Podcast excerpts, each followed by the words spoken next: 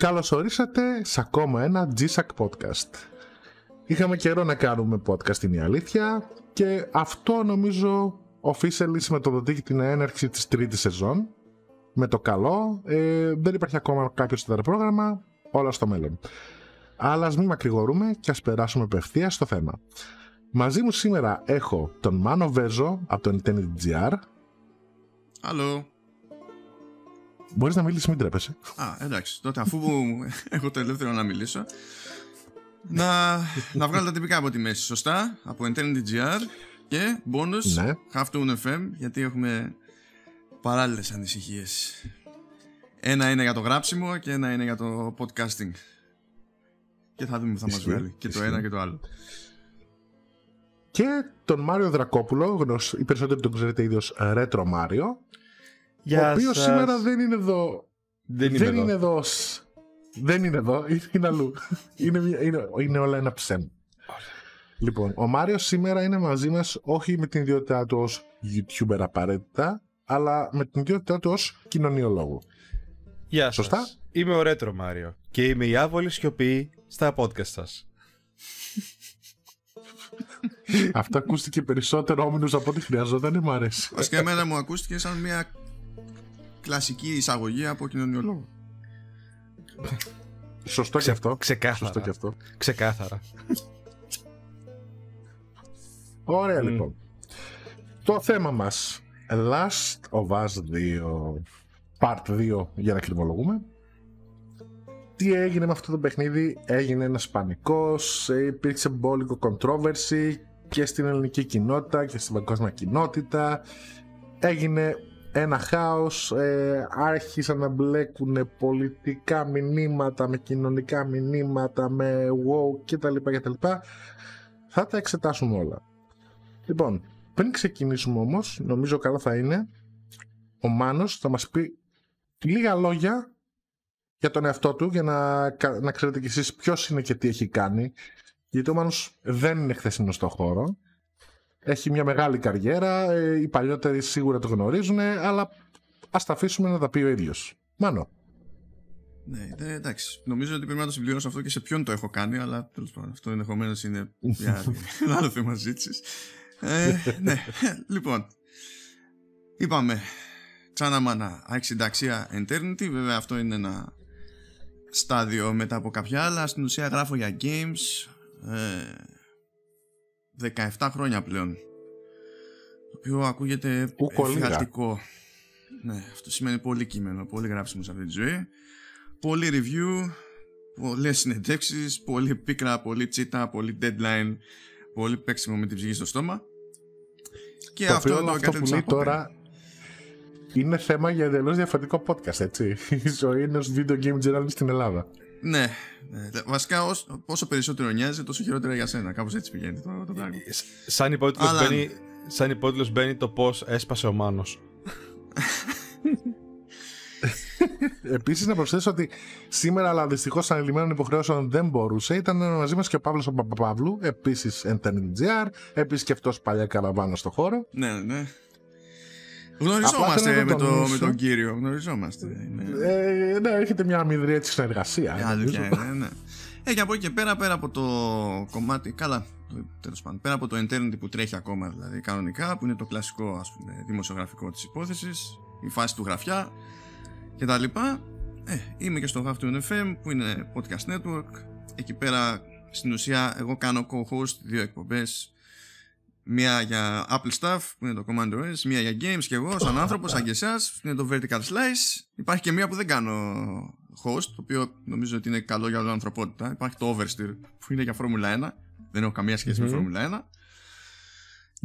Και κάπως έτσι γεμίζουν οι μέρες μου ούτως ή άλλως. Εν τω μεταξύ, δε, δεν έχεις πει τα καλά. Πες ότι έχεις ξεκινήσει από GamePro. Εντάξει, ξεκίνησα. Εγώ από, από εκεί σε πρωτοθυμάμαι. Ε, ναι. Πήγα εκεί πέρα, ήμουνα ψάρακας για. Ήμουν ό,τι πιο ψάρι μπορεί να φανταστεί άνθρωπος, αλλά όντως ξεκίνησα στο, στο GamePro. Εντάξει. Πήγα, ήταν η πρώτη μου δουλειά στην ουσία. Και φύτρωσα στο GamePro. Αυτό που μόνο θα πει να είναι αστείο, αλλά λειτουργεί μόνο ως inside ε, joke. Και συγκεκ... Ναι, και συγκεκριμένα από την περίοδο του GamePro που είχε πάψει απλά μετάφραση του original αγγλικού GamePro ε, τα παιδιά όντως προσπαθούσαν να κάνουν κάτι ειδικά για τότε πρωτοποριακό για την Ελλάδα, ότι υπήρχε actual δημοσιογραφία, υπήρχε αρθογραφία σωστή.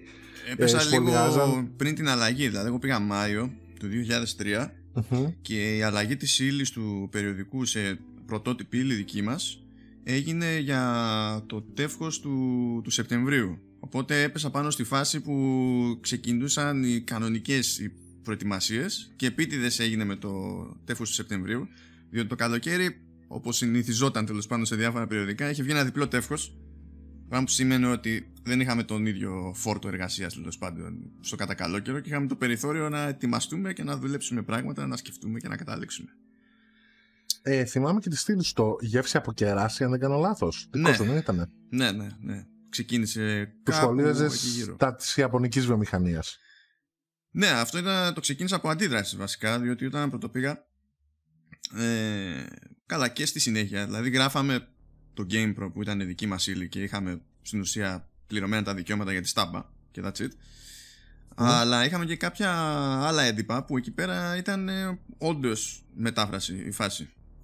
Που ήταν το, το πι ες Tips και κάποιο άλλο που τώρα δεν θυμάμαι τι διάλογο. Δηλαδή ήμασταν εκεί πέρα μια ομάδα για ένα περιοδικό υποτίθεται, αλλά στην ουσία βγάζαμε δυόμιση περιοδικά το μήνα, ήταν super fun. Αλλά εκεί πέρα τέλος πάνω σε ένα από αυτά που μου μετέφραζα υπήρχε συνήθως ένα δισέλιδο που ήταν με νέα εξ Ιαπωνίας. Και ήταν ναι. τόσο λάθος.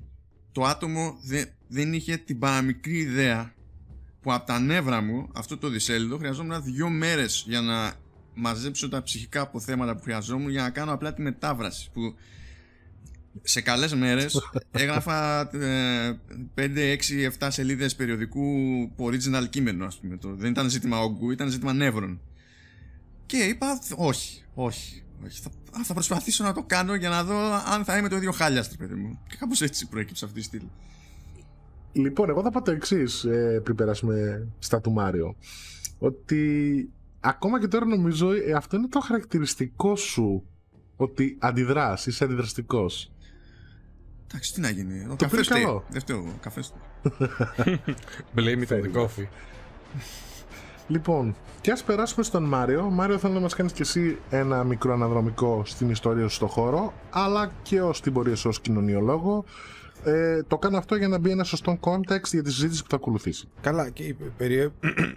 Συγγνώμη, αλλά η πορεία μου ως κοινωνιολόγος πέρα από ε, κάποιες επαγγελματικές έτσι, σχέσεις δεν είναι και πολύ μεγάλη, διότι ε, στους καιρούς που ζούμε. Πολλές φορές δεν βρίσκεις κάποιο επάγγελμα το οποίο είναι πάνω σε αυτό που έχεις σπουδάσει. Οπότε mm-hmm. ας πούμε ότι οι γνώσεις μου είναι κυρίως ε, ακαδημαϊκές και στο πλαίσιο των ενδιαφερόντων των δικών μου, εφόσον το έχω σπουδάσει, το ότι συνεχίζω και διαβάζω, ενημερώνομαι, ασχολούμαι με αυτό το αντικείμενο σαν περισσότερο προσωπικό κόλλημα. Έτσι. Mm-hmm. Εγώ έχω μια πιο λιγότερο σημαντική σταδιοδρομία από του Μάνου στο... στα video games. Έτσι. Ε, γράφω στο ίδιο site εδώ και πόσο, δώδεκα χρόνια ως reviewer. Ε, mm-hmm. ε, έχω κάνει και κάποιες εκπομπές, όχι τόσο πετυχημένες, αλλά μου άρε... προσωπικά ήμουν πολύ, γούσταρα πάρα πολύ, ε, στο web τι βι του Star Channel. Ε, Και τώρα στο κανάλι το δικό μου ή το δικό σου και γενικά στο YouTube ε, ως ο Retro Mario, που λίγο πολύ όσοι έχουν έρθει εδώ ξέρουν πάνω κάτω ποιος είμαι, τι κάνω και ούτω καθεξής. Ήμουν πάρα πολύ περιεκτικός, το ξέρω, I know. mm, δεν είμαι καλός στο να μιλάω για τον εαυτό μου. Ήδη πειράζει, με έχω είτε, βγάλει... Είναι σύντομο και περιεκτικό. Με έχω βγάλει το πιο κατάλληλο άτομο από τώρα. Αλλά hey, αυτό το κρίνεται φαντάζομαι μετά το τέλος του podcast. ε, Κοίτα, ελπίζω. Εγώ νομίζω ότι σίγουρα είσαι από τα πιο κατάλληλα άτομα. Γι' αυτό και σε ήθελα κιόλας αυτή την κουβέντα. Και θα φανείς στην πορεία. Και μια το είπαμε, ας ξεκινήσουμε. Λοιπόν, fun fact, ε, να ξεκινήσουμε λέγοντας λοιπόν ότι ο Μάνος κυριολεκτικά έχει έρθει όσο πιο φρέσκος γίνεται, με την έννοια ότι λίγα λεπτά πριν ξεκινήσουμε το podcast τερμάτισε το Last of Us δύο. Οπότε είναι πολύ πολύ φρέσκος. Ω ναι, είναι, πολλά πράγματα είναι νοπά ακόμη. το οποίο θα είναι καλό, θα είναι κακό, δεν ξέρουμε, αλλά σίγουρα μάλλον θα πάρουμε κάποιες πρωτόλιες αντιδράσεις, το οποίο είναι ενδιαφέρον. Yep, yep. Λοιπόν, ε, για αρχή, να πούμε ότι θα υπάρξουν spoilers, παιδιά. Δυστυχώς, ε, μέρη της κουβέντας που θα γίνουν, δεν μπορούμε να τα αποφύγουμε τα spoilers, οπότε όσοι δεν έχετε παίξει ακόμα το παιχνίδι, θεωρήστε τους εαυτούς σας προειδοποιημένους. Και να ξεκινήσουμε, νομίζω θα ήταν καλό να κάνουμε, να κάνουμε μια κουβεντούλα έτσι, σαν κάτι ένα review τριών ατόμων, ένα σύντομο review επάνω στον τίτλο. Τι λέτε κι εσείς? Α, μπορούμε You're να το κάνουμε αυτό. Let's, let's do this. Ωραία. Λοιπόν, ε, θα ξεκινήσω από τον Μάνο, μιας και είναι όντως ο πιο φρέσκος. Μάνο, μίλησέ μας για το Last of Us δύο. Ναι. Λοιπόν, να κρατάμε στην άκρη του μυαλού μας έτσι ότι μόλις τελείωσε για μένα όλο αυτό το πράγμα, γιατί χρωματίζει τα πράγματα όπως και να το κάνεις. Δεν έχουν, δεν έχουν πήξει τα νοήματα, ρε παιδί μου, ακόμα. Mm-hmm. Α, τώρα αυτό είναι, είναι κάπως ειδική περίπτωση παιχνιδιού. Έχει σημασία το πώς θα το δεις. Γιατί ο κόσμος έχει λίγο τη, τη μανία να χωρίζεται σε δύο προσεγγίσεις. Ε, εκείνους που... δύο προσεγγίσεις, δύο σχολές, ας το πούμε έτσι. Που στην πραγματικότητα δεν υπάρχουν, αλλά για κάποιο λόγο χωρίζονται σε αυτές τις σχολές αυτόματα πολύ. Κάποιοι έχουν σκάλωμα με το gameplay, gameplay με την έννοια των μηχανισμών. Κάποιοι έχουν σκάλωμα με την ιστορία την ίδια. Και θα uh-huh. κρίνουν αυτό που θα δούνε μόνο με το, με το ένα σκεπτικό ή μόνο με το άλλο σκεπτικό. Εντάξει, εγώ θεωρώ ότι είναι λίγο λάθος αυτό το πράγμα. Ε, και θεώρησα το disclaimer αυτό, ρε παιδί μου, καθώς ακολουθούν τα υπόλοιπα. Ωραία. Τώρα το... η εντύπωση που έχω την ώρα που την έχω, τέλος πάντων, αυτή τη στιγμή, είναι ότι αν μιλήσουμε καθαρά σε όρους gameplay, σε αυτό το παιχνίδι δεν έχει γίνει συγκλονιστική προσπάθεια για να πει ότι ωραία, θέλω σε αυτό το πεδίο να καταφέρω κάτι άλλο.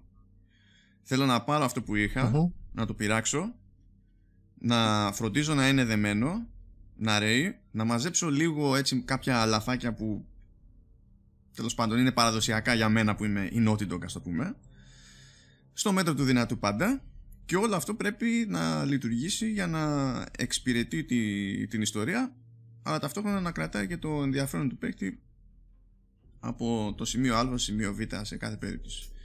Εκεί που ξεκάθαρα έχει γίνει πολύ μεγαλύτερη προσπάθεια και είναι και η πιο εντυπωσιακή προσπάθεια σε όλο το παιχνίδι, είναι στην ιστορία. Ε, τώρα νομίζω ότι εντάξει, έχω μια φυσική έτσι, ροπή στο να αποφεύγω spoiler όσο γίνεται, παρότι εδώ πέρα το, το διευκρινίσαμε ότι δεν θα τη γλιτώσουμε, αλλά τέλος πάντων θα προσπαθήσω να, να τα γλιτώσω εγώ αυτή τη στιγμή που μιλάμε, τουλάχιστον. Α, ναι, ό,τι μπορείς να αποφύγεις, αλλά ναι. Μην φοβηθείς π.χ.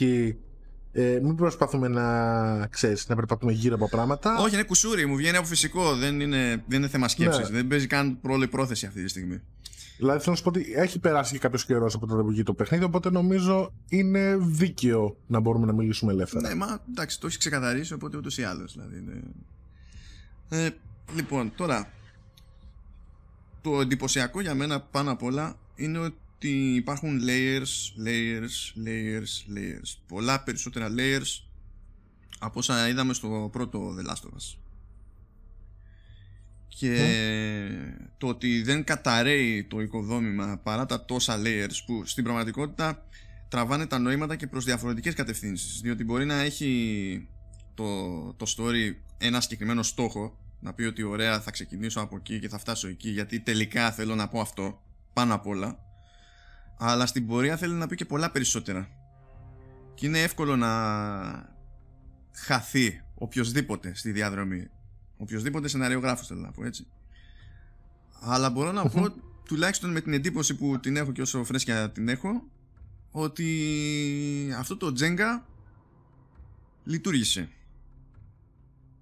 λειτουργήσε ακόμα και σε περιπτώσεις που με ανάγκαζε να αμφιβάλλω για το αν λειτουργεί όντως ή αν θα καταρρεύσει σε λίγο κτλ. Έστω και οριακά κατά τόπους, λειτουργεί. Και για μένα αυτό πρέπει να είναι και το πιο εντυπωσιακό μέρος όλου του, του παιχνιδιού, άσχετα με τα επιμέρους που θέλει να πει. Γιατί θα μπορούσε να θέλει να πει χίλια πράγματα, άλλα πράγματα από αυτά που λέει. Έτσι. ό,τι να είναι. Πάλι το challenge θα ήταν τεράστιο και πολύ εύκολο, δηλαδή να οδηγήσει σε, σε τραγωδία. Αυτό το ωριακά που λες είναι ενδιαφέρον και έχω να πω πράγματα γι' αυτό όταν έρθει η στιγμή. Ε, αλλά ναι, θέλω να το κρατήσουμε αυτό. Το Jenga ωριακά κρατήθηκε. Ε, με βρίσκεις αρκετά σύμφωνο σε αυτό. Anyway, go on. Ναι, τώρα... τι, τι, τι, να, τι να πρωτοπώ τώρα. έχω, έχω καεί έτσι. Έχω καεί τελείως. Κοίτα, ας, α, α, ε, προτείνω για να βοηθηθούμε όλοι. Ας το πάρουμε με τον παλιό τρόπο που κάνα review, σε φάση να το πάρουμε στο τομέα. Δηλαδή τεχνικός, ε, ήχος, ξέρω εγώ. Αυτό, αυτό, αυτό είναι πάρα πολύ εύκολο. Ο τεχνικός τομέας είναι, είναι ηλίθιος. Δεν, δηλαδή σε, σε, σε καταστρέφει. Δεν θες μετά να δεις τίποτα άλλο ποτέ στη ζωή. Όλα τα υπόλοιπα σου φαίνονται λάθος. Ο τρόπος τύπη... του Βέζου για να πει άψογος τεχνικός τομέας. Ναι, ναι, η τύπη είναι ζαβή, ρε παιδί μου. Δεν είναι, είναι, είναι, είναι απλά λάθος. Είναι απλά λάθος. Τεχνική τομέα έσχος. Δεν είναι, δεν, δεν είναι. Δηλαδή τι να, τι να γυρίσεις και να πεις. Δηλαδή, αν είσαι τελείως κάφρος λες ναι, αλλά δεν κάνει scale, ξέρω εγώ, μέχρι φορ κέι. Έστω και με το ζόρι σε ποιο... No one cares.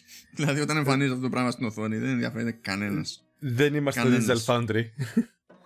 Δεν είναι. Σε τέτοιες περιπτώσεις απλά δεν έχει νόημα. Το μόνο που, δηλαδή, άπαξ και ένα παιχνίδι καταφέρει να, στο τεχνικό να είναι σταθερό, α, διάφορα πράγματα πάμε να σε νοιάζουν. Δηλαδή το χειρότερο που, που πέτυχα σε σημεία ήταν λίγο popping. Κανείς δεν ενδιαφέρεται. Αλήθεια, εγώ το μόνο glitch που πέτυχα ήταν σε μια βάση με άρπαξε ένα αόρατο ζόμπι και με σκότωσε. Α, εντάξει. Αλλά ήταν αόρατο. Ωραίο ήταν. Ωραίο ήταν. Είχε, σε κάποια φάση πέτυχα και εγώ το, το Jesse και είχε βιδωθεί στο πάτωμα και κοίταζε ένα τοίχο. Και πήγαινα και έπεφτα πάνω του και δεν κουνιότανε. Ήτανε για πάντα εκεί. Ήτανε λες και ήτανε ε, το δοκάρι και στήριζε τον όροφο, ρε παιδί μου. Εκεί. Αλλά αυτά δεν είναι τώρα. Αυτά είναι για να τα λέμε μεταξύ μας και να ρίχνουμε ένα χαχανικό, ρε παιδί μου. Αυτά είναι εξαιρέσεις. Δεν είναι ότι το παιχνίδι γενικά δεν τρέχει σωστά ή σε βγάζει λόγω των κακών επιλογών στον τεχνικό τομέα, να σε βγάζει από το πώς έχει βυθίσει στον κόσμο του. Το οποίο είναι αυτό που λέμε είναι σημάδι καλού τεχνικού τομέα. Ε, ναι, αυτό. Μπορείς να πεις ότι ήταν ένας συμβολισμός για το πόσο χαρακτήρας του Τζέσι στήριζε την ιστορία. Στυλοβάτης ο Τζέσι, στυλοβάτης. Παραμ, παμ, παραμ, παμ, παμ. Εντάξει, κοίτα να σου πω, όλο το παιχνίδι έχει τόσα dad jokes. Θα μην έχουμε εμείς, δηλαδή. Ισχύει, ισχύει. Μάριο, ε, πώς βρήκες στον τεχνικό τομέα? Λοιπόν, εμένα αυτό το οποίο, για να συνεχίσουμε λίγο τα του όλου θέματος, γενικά δεν είμαι τέτοιο, τέ, τέτοιου είδους παιχνιδιών. Δηλαδή παίζω αυτά τα παιχνίδια πιο πολύ, ξέρεις, να δω την ιστορία, να χαζέψω αυτό που είπαμε, το immersion, τον καταπληκτικό ήχο, όπου για μένα ο ήχος είναι πολύ σημαντικός. Είναι ε, ναι. το πενήντα τοις εκατό ας πούμε από αυτό που ζεις. Και μπορώ να πω ότι το ίδιο βλαμμένος είναι και ο, και ο ηχητικός τομέας. Εξαιρετικοί ηθοποιοί. Έτσι. Ακόμα και αν έχουν μερικούς πολύ token ηθοποιούς σε, που παίζουν σε πολλά games, αλλά υπάρχει λόγος που παίζουν σε πολλά games αυτοί οι ηθοποιοί. Είναι καλοί.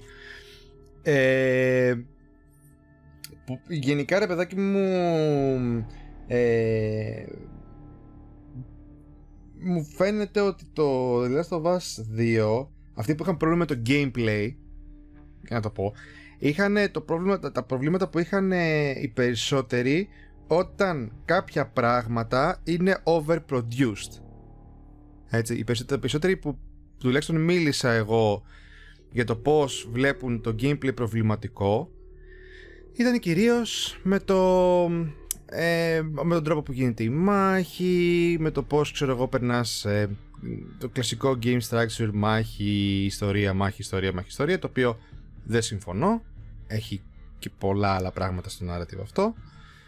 Ε, Κοίτα, καταρχάς να πω ότι το overproduced είναι λίγο πολύ το σήμα κατά τεθέν της Naughty Dog, έτσι. Κοίτα, υπάρχουν, υπάρχει το εξής θέμα, έτσι, το οποίο το έχουν και άλλα παιχνίδια, πως το Red Dead Redemption δύο. Το ότι ε, προσπαθεί να τελειώσει το πολύ ωραίο animation του χαρακτήρα ενώ κινείται και θα πρέπει να περιμένεις, πρέπει να μάθεις αυτά τα μικρά kinks το animation έτσι ώστε να σταματήσει το χαρακτήρα εκεί που θες. Mm-hmm. Κατάλαβες, δηλαδή πρέπει να αφήσεις, να, να μάθεις πότε θα αφήσεις τον μοχλό για να σταματήσει ο χαρακτήρας και να παρκάρει εκεί που θες για να κάνεις αυτό που θες. Είναι πράγματα τα οποία συμβαίνουν γενικά στα παιχνίδια σήμερα. Δεν είναι κάτι απαραίτητα συγκεκριμένο στο, στο The Last of Us Part δύο. Οπότε το θέλω να πω. Καταλαβαίνω ότι πολλοί μπορεί να είχαν θέμα με το gameplay, αλλά αφού το είδους τα θέματα θα το είχαν και με το Assassin's Creed, το καινούριο, το πιο καινούριο τέλος πάντων. Θα έχουν και στο επόμενο, θα έχουν και στο, είχαν και στο Red Dead Redemption και ούτω καθεξής. Οπότε ναι, ε, καταλαβαίνω αυτό το θέμα. Καταλαβαίνω το ότι το gameplay έχει πάρα πολλές επιλογές και είναι λίγο overwhelming και κάποιες φορές κάνει λίγο κοιλιά όσον αφορά ότι θέλω να κάνω αυτό, just let me do it. Και αυτό είναι κάτι το οποίο ενοχλεί πολύ κόσμο, αλλά είναι γενικό, δεν είναι συγκεκριμένο στο συγκεκριμένο παιχνίδι. Αλλά πολλές φορές έχω την αίσθηση ότι είναι και θέμα ρεαλισμού. Δηλαδή τα παιχνίδια που μπορεί να αναφέρει κάποιος σε μια τέτοια συζήτηση, ας πούμε, που να, τέλος πάντων, να πέφτουν πάνω στο ίδιο φαινόμενο, συνήθως δίνουν ένα βάρος στο ρεαλισμό. Γενικά δεν είναι ούτε fantasy, ούτε sci-fi, ούτε τέτοια πράγματα. Και νομίζω ότι αν το δεις σε τέτοια βάση, δεν είναι το ίδιο περίεργο. Καταλαβαίνω γιατί ξενίζει τον άλλον, γιατί έχει συνηθίσει ο παίχτης, τέλος πάντων, να έχει όσο πιο άμεσο έλεγχο μπορεί σε οποιοδήποτε παιχνίδι. Και να μην τον, όταν δεν τον έχει, θεωρεί ότι κάποιος το χρωστάει. Αλλά το, στο τέλος είναι όλα θέμα ισορροπίας. Δηλαδή δεν θα πιάσω μία επιλογή, θα πω αυτή είναι στραβή, δεν πρέπει να γίνεται ποτέ. Ναι, σε αυτό συμφωνώ κι εγώ. Όσον αφορά το ρεαλισμό, εμένα μου φάνηκε λίγο περίεργο σε κάποιες φάσεις. Τι εννοώ? Ότι αν ε, θέλουμε να βάλουμε γνώμονα, πρώτο γνώμονα, το ρεαλισμό σε ένα παιχνίδι, οι χαρακτήρες αυτοί θα έπρεπε απλά να είχαν πέσει από δύο μέτρα ύψος, να σπάσουν ένα κόκαλο και να μείνουν εκεί για πάντα. Κανονικά ναι. Ναι, συμβαίνουν, ε, βάζεις κάπου κόφτες. Απλά όταν θα πρέπει, λέμε τώρα, όταν θες να φτιάξεις ένα σύστημα ε, για την απλή κίνηση του στον χώρο, έτσι, mm-hmm. θα κάνεις κάποια στιγμή μια συνειδητή επιλογή για το κατά πόσο αεράτη θες να είναι αυτή η κίνηση ή όχι. Και αν πεις ότι, ναι, κοίταξε να δεις, επειδή το setting είναι αυτό που είναι, θα το πάμε, ξέρω εγώ, και θα είναι physics based. Μόλις πεις ότι ωραία, φυσική, τι έχουμε, έχουμε να κάνουμε με, με αυτό το άτομο, έχουμε να κάνουμε με αυτά τα πράγματα, με αυτό το βάρος κτλ. Καταλήγεις σε ένα στυλ κίνησης που φαίνεται προβληματικό και βαρύ ενδεχομένως σε σχέση με άλλα games, αλλά κάπου εκεί έχει και ένα νόημα να αναρωτιόμαστε αν είναι βαρύ και προβληματικό σχέση με την πραγματικότητα. Γιατί αν έχει κάνει ο designer την επιλογή αυτή ή ο animator την επιλογή αυτή συνειδητά, ότι αυτό είναι το σκεπτικό, δεν μπορείς να του πεις ότι είναι άκυρο. Και δεν συνδέεται με το αν θα πεθάνει πέφτοντας αυτά τα δύο μέτρα κάποια στιγμή σε ένα κάτσι. Όχι, απ' το ανέβερα αυτό, γιατί μου είχε κάνει εντύπωση. Γιατί σε κάποια φάση, θυμάμαι, ε, πέφτω από ένα ύψος που παίζανε και παραπάνω από δύο μέτρα, εύκολα. Και απλά, ξέρω εγώ, ξέρεις, έπεσε στα τέσσερα ο χαρακτήρας και μετά σηκώθηκε και άρχισε να προχωράει. Σε άλλο σημείο όμως που έπεσε από λιγότερο ύψος, αλλά απλά έπεσε σε περιοχή που δεν έπρεπε να πέσω, απλά πέθανα.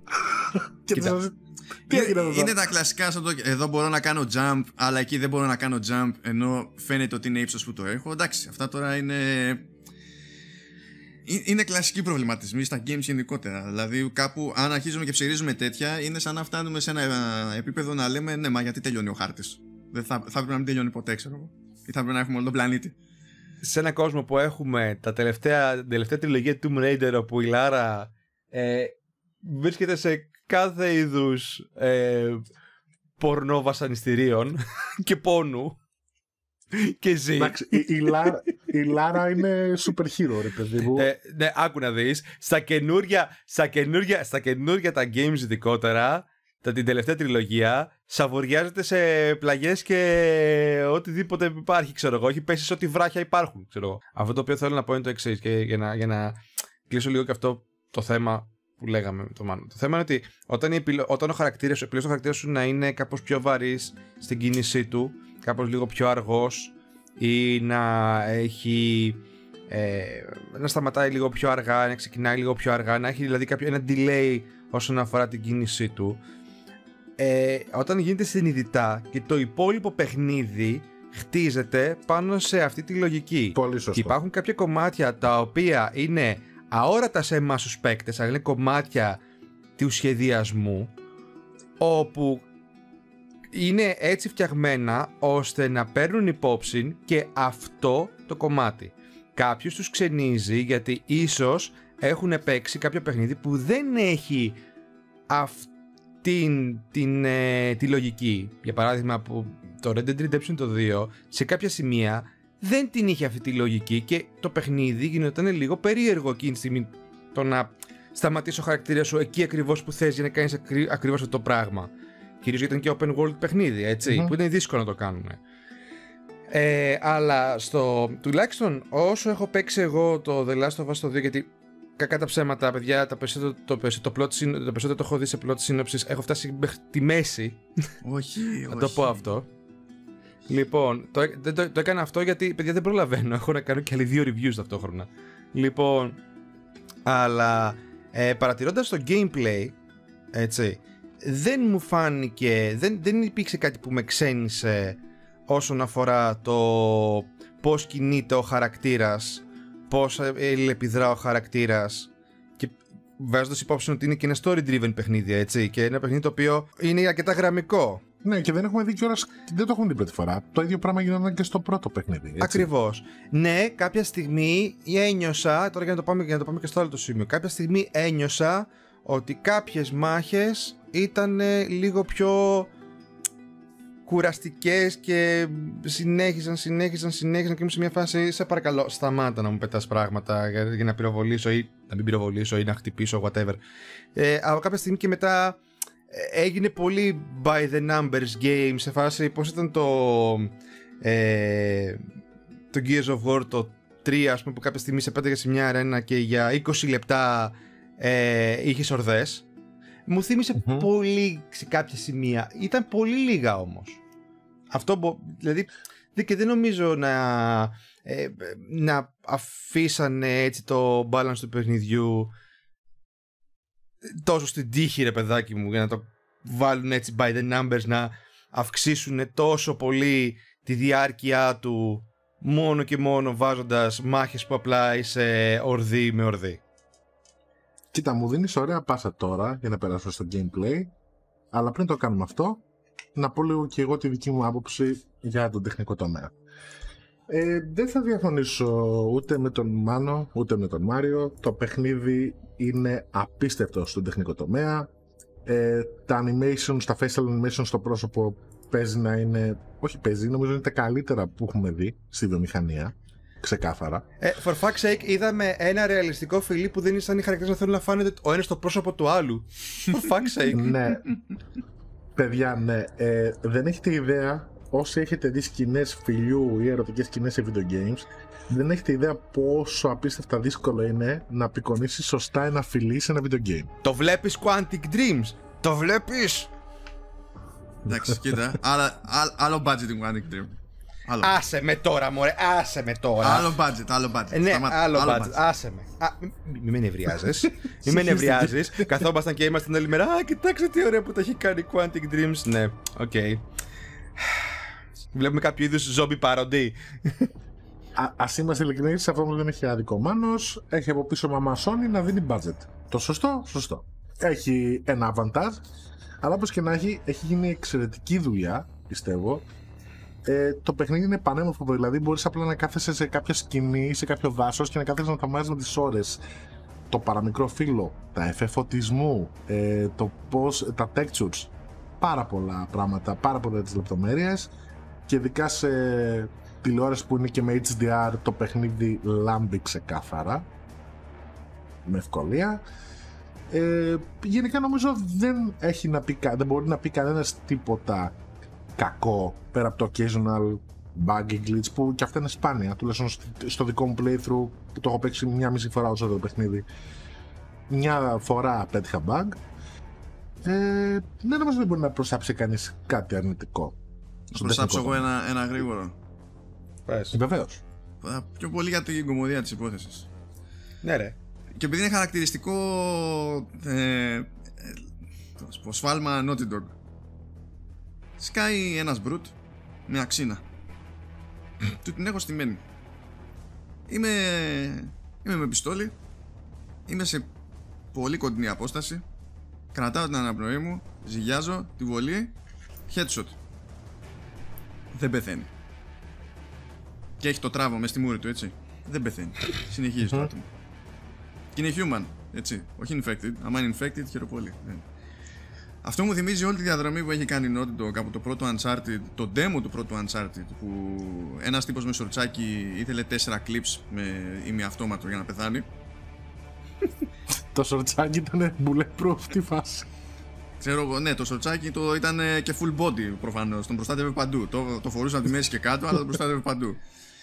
Και μπορεί, μπορούμε να πούμε ότι τέλος πάντων από τότε μέχρι σήμερα, ακόμα και αυτό με την αξίνα που λέω, με τον τυπά, είναι τιτάνια βελτίωση. Και είναι τιτάνια βελτίωση. Αλλά έχει λίγο ακόμα. Λίγο ακόμα, αν λίγο, μια σταλιά. Και το έχουμε. Σε μια φάση, έστω, έστω ξέρω εγώ, σε μια, ε, ε, δύο βολές, ρε παιδί μου, που ίσως η μία να τον πήρε λίγο ξυστά. Μόνο, maximum. Ρε, τώρα ξέρεις τι, όπως είπε αυτό με το σοτσάκι, τώρα με κάνει να φέρω εδώ Last of Us δύο ντι ελ σι Beach Episode. Σκέψτε το λίγο. Φαντάζεσαι και να γίνει σε ένα τέτοιο ενδεχόμενο, έτσι. Ό,τι δηλαδή, καλύτερο, είναι, χειρότερο. Είναι, είναι τελείως λάθος για το παιχνίδι, εννοείται αυτό το πράγμα, αλλά θα ήταν ό,τι καλύτερο για όλους εμάς. Θα παρατηρούσαμε το, το Fallout στο, στον πραγματικό κόσμο. Oh.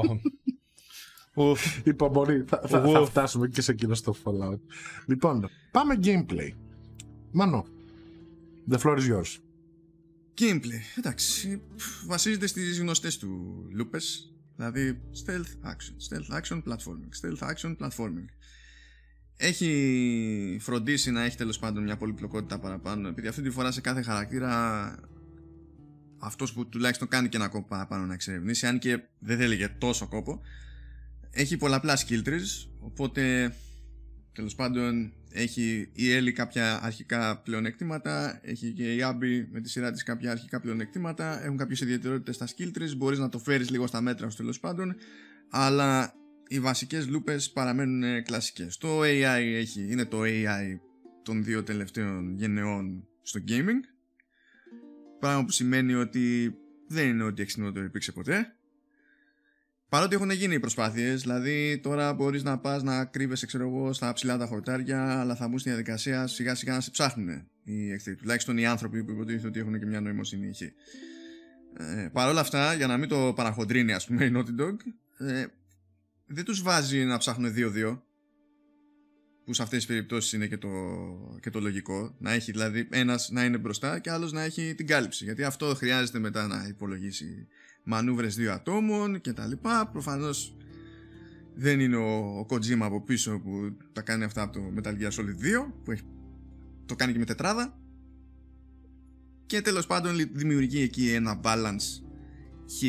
Για να το ρεφάρει, είδα ότι έκανε τεχνητή νοημοσύνη πιο επιθετική γενικά, οπότε στις περισσότερες των περιπτώσεων καταλήγεις με... καταλήγεις απασχολημένος, δηλαδή θες δεν θες. Οπότε δεν σε αφήνει στην ουσία να το σκεφτείς όλο το υπόλοιπο. Να το σκεφτείς αν είναι για το αν έχει τις όποιες θεωρητικές τρύπες κατόπιν εορτής. Και κατόπιν εορτής δεν θα σε νοιάζει και το ίδιο, εδώ που τα λέμε. Και ούτε μπορείς να χρεώσεις και κάτι ειδικό στην Naughty Dog, ας πούμε, σε αυτά τα θέματα, διότι υπάρχει λόγος που δεν έχουμε κάνει κάποιο συγκλονιστικό άλμα σε έι άι όλα αυτά τα χρόνια. Δεν είναι... Κοίτα, πρέπει να... Πρέπει να παραμείνει και video game, δηλαδή αν το πήγαινε full ρεαλιστικά, είναι αυτό που λέμε, ότι θα πέθαινε στην πρώτη ώρα του παιχνιδιού, μη σου πω και πολύ νωρίτερα, δεν θα έχει νόημα. Ε, και αυτό είναι και μια ενδιαφέρουσα άποψη για το όλο θέμα, και όχι απαραίτητα μόνο για το Last of Us δύο, ότι κάπως πρέπει να, εξορω... να εξορροπηθεί το τριπλ έι blockbuster με το να θες να κάνεις ένα παιχνίδι το οποίο θέλει να πει κάτι βαθύτερο, μαζί με το ότι πρέπει να κάνει πωλήσεις και πρέπει να παραμείνει ένα παιχνίδι που θα διασκεδάσεις με αυτό. Εντάξει, αυτά για μένα είναι σχετικές έννοιες, να σου πω την αλήθεια. Κοίτα, το βασικότερο, το, αυτό το οποίο είναι αρκετά βασικό, έτσι, είναι ένα παιχνίδι να παραμένει διασκεδαστικό. Και δεν μιλάμε για τη διασκέδαση του στυλ ε, I'm having a blast ή χαχαχά κτλ.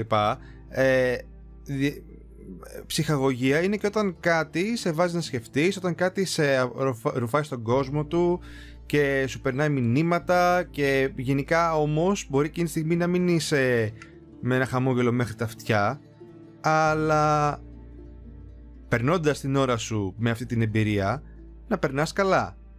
Γιατί αν ήταν έτσι θα μπορούσαμε να είχαμε στα χέρια μας το Desert Bus τριάντα δύο, ας πούμε, που απλά βαριέσαι, ξέρω εγώ, οδηγώντας ένα λεωφορείο από τη μία πλευρά της Αμερικής στην άλλη.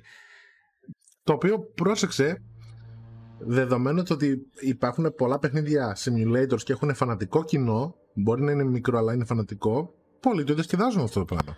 Ναι, αλλά αυτή ναι, τη στιγμή... Δεν είναι, δεν είναι πρόβλημα αυτό, απλά δεν κολλάνε τη... όλα παντού όλη την ώρα. Κοίτα, από τη στιγμή, από τη στιγμή που το συγκεκριμένο παιχνίδι ε, εξακολουθεί να είναι a work of fiction, έτσι, έχει, μας βάζει σε μια κατάσταση η οποία δεν είναι αληθινή, μπορεί να είναι, μπορεί να έχει ε, κάποιες πιθανότητες να συμβεί, μπορεί να βασίζεται σε μια λογική η οποία στο δικό μας το μυαλό και ως ε, διοίκηση να βγάζει νόημα, έτσι, είναι διαφορετικό mm-hmm. πράγμα αυτό. Παρ' όλα αυτά, τα γεγονότα του παιχνιδιού και αυτά που συμβαίνουν στο παιχνίδι δεν έχουν συμβεί. Θα πρέπει όμως τη στιγμή που έχεις ετοιμάσει αυτόν τον κόσμο, τον έχεις φτιάξει και τον έχεις ε, σερβίρει, ταυτόχρονα να δουλέψει και ως το μέσο το οποίο έχεις επιλέξει να φτιάξεις αυτόν τον κόσμο. Και στη συγκεκριμένη περίπτωση είναι ένα video game και μάλιστα τριπλ έι και απευθύνεται και σε μαζικό κοινό.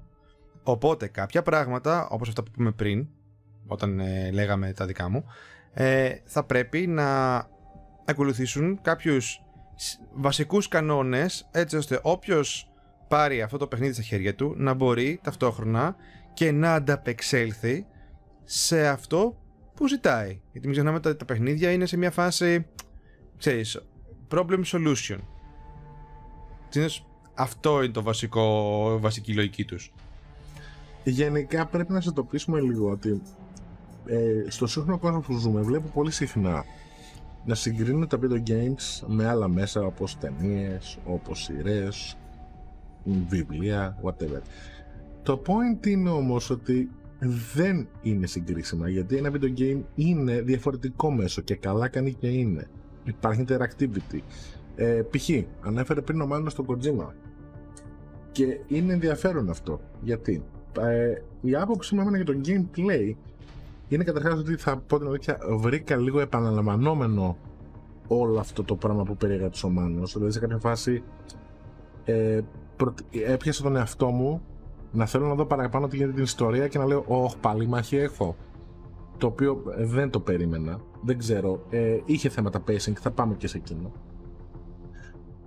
Ε, ο Kojima λοιπόν, και γιατί το αναφέρω αυτό, θυμόμαστε όλοι τι είχε γίνει με το Mattel τέσσερα που είχε ξεφύγει λίγο, λίγο με τα cutscenes και υπήρχε πολύ λιγότερο gameplay, περισσότερα cutscenes σε διάρκεια τουλάχιστον, και διαπίστωσα ότι έγινε εν μέρει αυτό και στο Last of Us δύο, αλλά δεν ξέφυγε, ευτυχώς, δηλαδή δεν έτυχε κάποιο cutscene που να κρατήσει παραπάνω από όσο θα έπρεπε, αλλά ήταν αυτό που είναι ενδιαφέρον, ότι Ε, μου βγάλε την εντύπωση πως ο Gerstmann, ο σκηνοθέτης, όντως μου θύμισε λίγο τον Kojima σε φάση μ, θα ήθελε να κάνει λίγο παραπάνω ταινία παρά video game.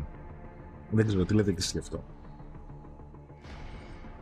Ε, πρώτον, θα έχει mm. την ευκαιρία mm. να, να το ψιλοδοκιμάσει ούτως ή άλλως, γιατί υποτίθεται ότι έχει αναλάβει και τη μεταφορά, ετοιμάζ... τη τηλεοπτική ναι, μεταφορά του The Last of Us. Ετοιμάζεται η σειρά στο, στο έιτς μπι ο ή στο Netflix, ναι, έιτς μπι ο νομίζω. έιτς μπι ο, έιτς μπι ο. Ε, ούτως ή άλλως δηλαδή θα, τη, θα την κάνει την απόπειρα. Αλλά ταυτόχρονα δεν μου δίνει αυτή την εντύπωση. Νομίζω ότι έχει συνέστηση του συνόλου. Δηλαδή, ένα παράδειγμα γενικό, δεν γράφεις αυτή την ιστορία χωρίς να έχεις πάρει και τις αποφάσεις που έχεις πάρει για το πόσο βάναυσο θα είναι το animation στη μάχη, πώς θα προβάλλεται η βία γενικά, γιατί θα προβάλλεται η βία και τα λοιπά. Δεν είναι απλά το, το κάτσιν. Και αυτά τα πράγματα τελικώς δένουν. Και δεν δένουν επειδή έτυχε εκείνος που σχεδιάζει το encounter να τα πάει καλά με εκείνον που σχεδιάζει το level, ε, προέκυψε επειδή υπήρχε μια πολύ συγκεκριμένη εικόνα για το τι θέλανε να πετύχουν. Μένα αυτό μου το βγάζει δηλαδή σε αυτή την περίπτωση. Θα μου πεις και ο Kojima έχει πολύ συγκεκριμένη εικόνα. Ναι, πάντα ο Kojima έχει πολύ συγκεκριμένη εικόνα. Το τι εικόνα έχει, τέλος πάντων, σε κάθε περίπτωση είναι το θέμα. Για τον, για τον Kojima είναι ένα, και αυτό είναι ένα ολόκληρο ξεχωριστό podcast. Αυτό. εγώ, εγώ στο τέσσερα πάντως είχα περάσει πάρα πολύ καλά. Είχα, είχα προνοήσει, είχα πάει τουαλέτα, ξεκίνησε το cutscene μέσα στη μέση του παιχνιδιού, μία μισή ωρίτσα. Ήμουν ο καλύτερος. Όχι, σωστός. Σωστός. Σωστός. Θα δεις ταινία. Μόνο τα popcorn είμαι. Που δεν είχες πάρει. Και αυτό επειδή λέω εντάξει, κάποια στιγμή θα έρθει η ώρα να πιάσω χειριστήριο και idea από τα popcorn. Και ναι. Έπεσα μέσα, διότι μία μισή ώρα κάτσιν στα τρία τέταρτα είχε διακοπή για να κάνει save. Στο κάτσιν. Ο... Το ήξεραν. Το ήξεραν. Τουλάχιστον, τουλάχιστον σου έκαναν τη χάρη, αν συμβεί κάτι, να μην ξαναδείς το κάτσιν από την αρχή. Ναι, ναι. Ναι. Επίσης, μιας και μιλάμε για gameplay, θα πρέπει να σημειώσω κάτι που πολλοί το προσπέρασαν. Για μένα ήταν πάρα πολύ σημαντικό κομμάτι. Οι επιλογές προσβασιμότητας, παιδιά. Ε, δεν νομίζω ότι έχω δει άλλο παιχνίδι που να έχει τόσες επιλογές προσβασιμότητας και το πόσο μπορούσες να παραμετροποιήσεις το παιχνίδι που θα έπαιζες. Όχι, άκουσα βασικά, έπεσα σε μια συζήτηση σχετική ε, που ήταν ένα... Ο, ο ένας συνομιλητής είχε τέλος πάντων πρόβλημα όρασης με τη λογική ότι θέλει ζόρι ρε παιδί μου για να ξεχωρίζει και σε μικρές αποστάσεις κτλ. Χειρότερα από μένα, στο θέσουμε έτσι. Well. Α, αλλά στην άλλη μεριά της συζήτησης ε, ήταν μια κοπέλα που είναι τυφλή και κάτσε και παίξε The Last of Us Part δύο και είχε και καλά λόγια να πει. Πρώτα απ' όλα δεν ευχαριστούσε ότι υπήρχε πρόχειρο για το ότι γενικά είχαν γίνει τόσες κινήσεις και υπήρχαν τόσες επιλογές ώστε να μπορεί να το παίξει. Ξεκινάμε από αυτό, mm-hmm. δηλαδή που είναι, δεν είναι και απλό παιχνίδι. Έτσι. Ούτε κατά διάνοια. Υ- mm-hmm. Υπάρχει ένα βάθος που είναι δύσκολο να το, να το κουμαντάρεις ακόμα και έτσι δηλαδή.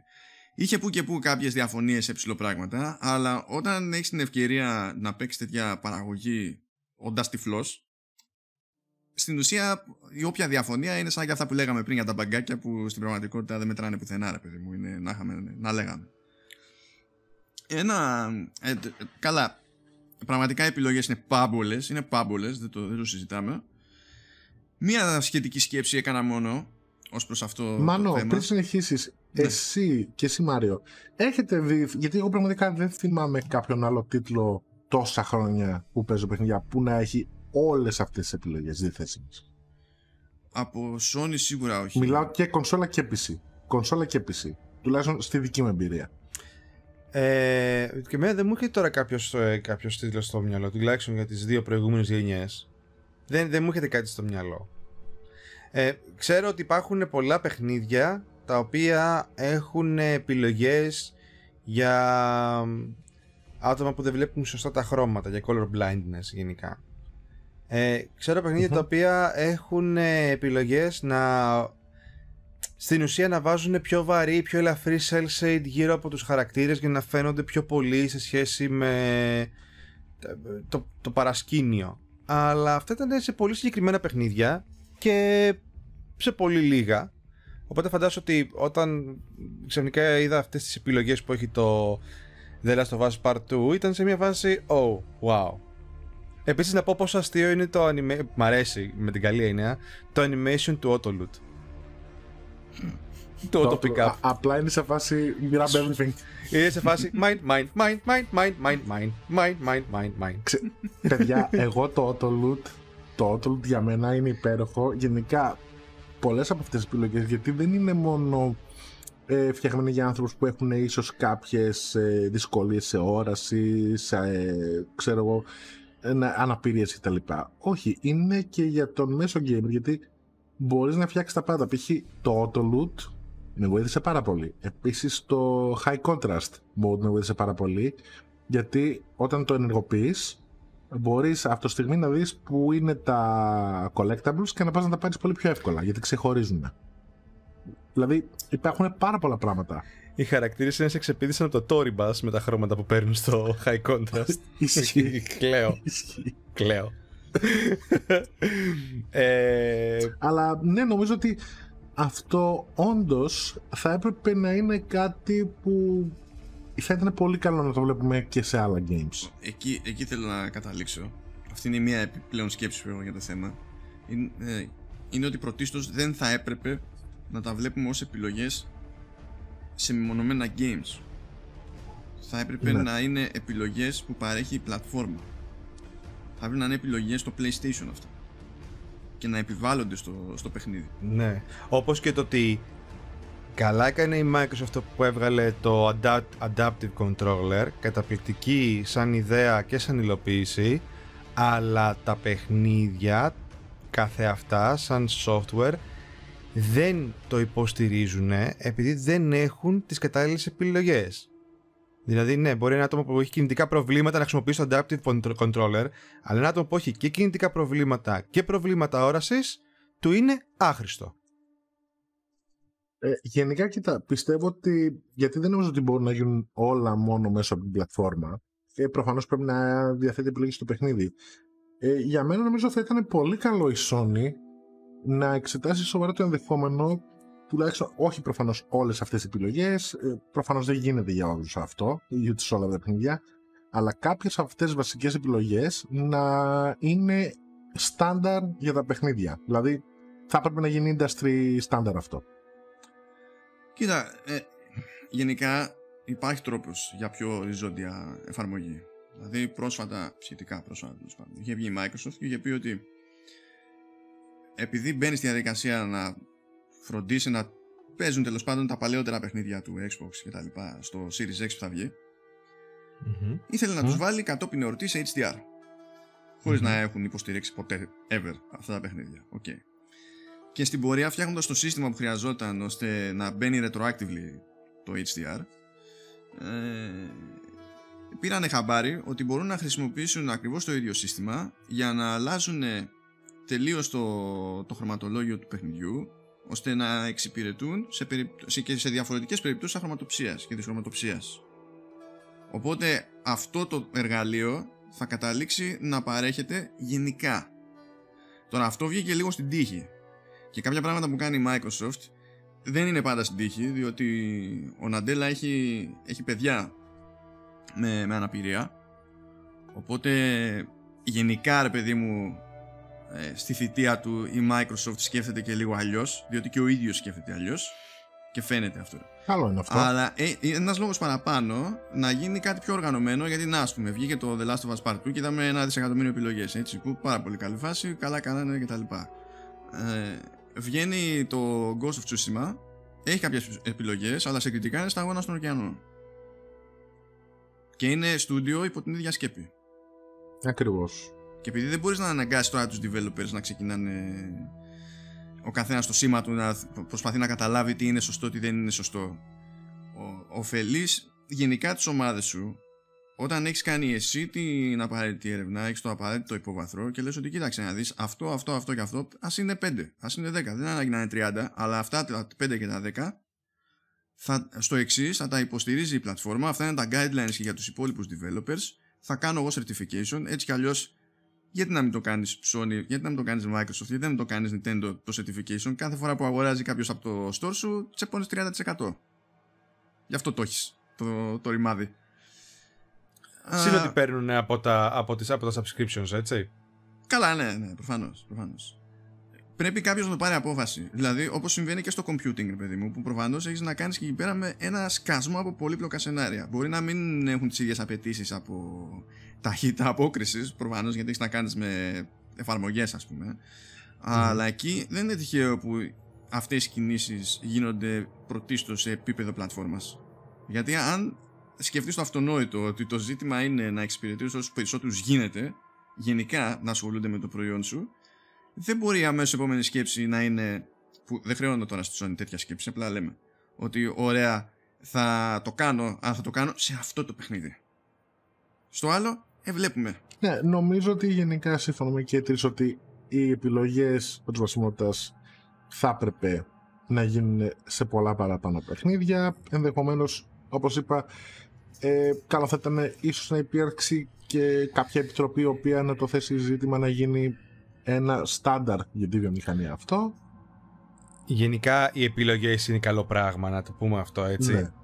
Όσο ναι, πιο ναι. πολλοί έχουν πρόσβαση, είτε αφορά, ε, είτε αφορά ξέρω εγώ, άτομα με ειδικές ανάγκες, είτε αφορά άτομα τα οποία έχουν θέμα με τη δυσκολία, είτε αφορά το οτιδήποτε, πάντα, πάντα, πάντα, πάντα οι επιλογές είναι καλό πράγμα. Πάντα. Ακριβώς. Γιατί όταν λέμε θέλουμε να είμαστε inclusive και να φέρουμε περισσότερους ανθρώπους σε αυτό που κάνουμε, αυτό δεν περιορίζεται μόνο σε κάποια πράγματα. Αυτό πρέπει, πρέπει να ανοίξει και σε ανθρώπους που έχουν όντως κάποιες αναπηρίες, έχουν κάποια προβλήματα, ε, και όμως και αυτοί θέλουν να παίξουν και θα έπρεπε να μπορούν να έχουν αυτή τη δυνατότητα.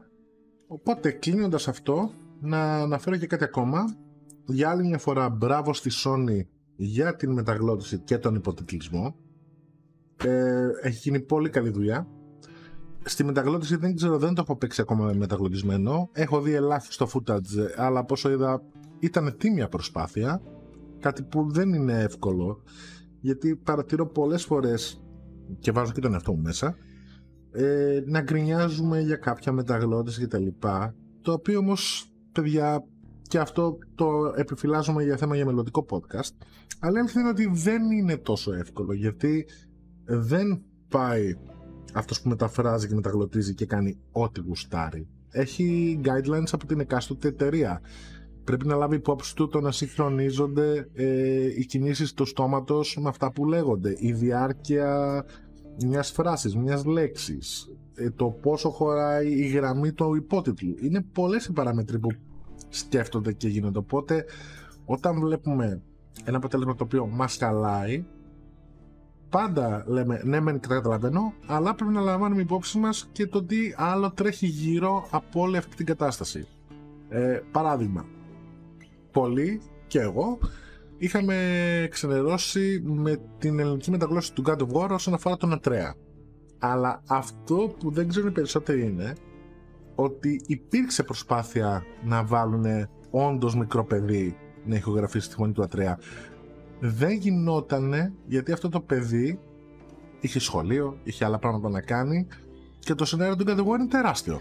Και γενικά, και γενικά το να βάλεις ένα παιδί να κάνει ε, φωνές, να κάνει ηθοποιία, είναι πιο δύσκολο από έναν ενήλικα που έχει τελειώσει και μια σχολή, γιατί χρειάζεται coaching. Χρειάζεται... Ναι. Θέλει περισσότερα takes, θέλει περισσότερο χρόνο. Δεν μπορείς να βάλεις έναν ανήλικο να δουλέψει με την... Ε, με, το, με, το, με τον ίδιο τρόπο που δουλεύει ένας ενήλικας και να περιμένεις να έχεις τα ίδια αποτελέσματα με έναν ενήλικα στον ίδιο χρόνο. Οπότε προφανώς παίξανε προβλήματα με το, με το χρόνο. Και μην ξεχνάμε κιόλας ότι στην Ελλάδα δυστυχώς δεν έχουμε και ιδιαίτερα μεγάλο ρεπερτόριο σε παιδιά ηθοποιούς. Δεν έχουμε ρεπερτόριο ούτε στη μεταγλώτηση στην πραγματικότητα. Γιατί η μεταγλώτηση στη, στην Ελλάδα εστιάζει σε αρκετά συγκεκριμένο περιεχόμενο κυρίως. Και επίσης δεν βοηθάει που ναι. πολλές εταιρείες, είτε με το φόβο κάποιοι, κάποιας διαρροής, είτε απλά με, κά... με το γεγονός ότι πολλές φορές κινούνται, είναι λίγο δυσκίνητες, ε, θα πρέπει να βγει η μεταγλώτηση σε πολύ μικρό χρονικό διάστημα, να το πούμε και αυτό, mm-hmm. έτσι, που οι, αν οι ηθοποιοί στην ελληνική μεταγλώτηση έχουν την απόδοση που έχουν και έχουμε ακούσει από το παιχνίδι, και είναι τόσο, τόσο μικρός ο χρόνος πραγματικά, όσο ξέρουμε από προηγούμενα παιχνίδια μάλλον, ε, τους αξίζουν συγχαρητήρια. Σε βάση δουλέψανε κάτω από τεράστια πίεση για να βγει όλο αυτό το πράγμα και να ακούγεται χωρίς να μας χτυπάει κάπου λάθος. Για, yeah, κοιτάξτε, κοιτάξτε. Ε, κάτι, ένας, ένα, κάτι να συμπληρώσω λίγο για τον χρόνο. Ναι, συνήθως ναι. οι ελληνικές μεταγλωτήσεις γίνονται με πίεση χρόνου. Τουλάχιστον στα, στα yeah. games, έτσι. Αλλά... Ναι, γιατί συνήθως στέλνουν την ελληνική μεταγλώτηση ως τελευταία στη σειρά και βιάζονται να βγάλουν το παιχνίδι. Δεν είναι μόνο αυτό, είναι ότι και ακόμα και όταν θέλουν να ξεκινήσουν νωρίτερα γίνονται και αλλαγές τελευταία στιγμή. Το θέμα είναι βέβαια ότι όπως και να το κάνουμε, αν το δει ο άλλος τώρα ένα στούντιο σαν παραγωγική διαδικασία, όσο και να χτυπιόμαστε, τα ελληνικά δεν είναι απόλυτη προτεραιότητα. Καλά, ναι, το συζητάμε. Έτσι. Ε, αυτό σημαίνει ότι δημιουργείται πρόβλημα και με τους ηθοποιούς και μερικές φορές λόγω του, της πίεσης αυτής, να, όπως το, στο παράδειγμα του, του God of War, δεν γίνεται καν να ελπίζεις στην επιλογή που μπορεί εσύ ως director, ας πούμε ως voice director, να θεωρείς ιδανική για, τη, για την περίσταση. Ταυτόχρονα βέβαια, επειδή λέμε και για guidelines και διάφορα άλλα πράγματα, ε, στα σοβαρά, δηλαδή δεν, δεν το λέω στην τύχη αυτό το πράγμα, υπάρχουν και guidelines, ειδικά για τις μεταφράσεις, που είναι λάθος. Όχι είναι λάθος μετάφραση, mm. τα guidelines για συγκεκριμένα πράγματα στη μετάφραση είναι λάθος. Και προσπαθείς να εξηγήσεις ότι είναι λάθος και σου λένε ότι έτσι λέει το, το guidebook, δεν θα πάμε να χτυπιόμαστε με τον πελάτη. Ναι, αλλά αυτή δεν είναι δουλειά. Όταν, όταν πέφτει... Ό, γιατί τέλος πάντων εγώ σίγουρα ανήκω στη, στη συνωμοταξία που ρίχνει γκρίνια. Και ρίχνω γκρίνια ακριβώς για αυτά τα πράγματα.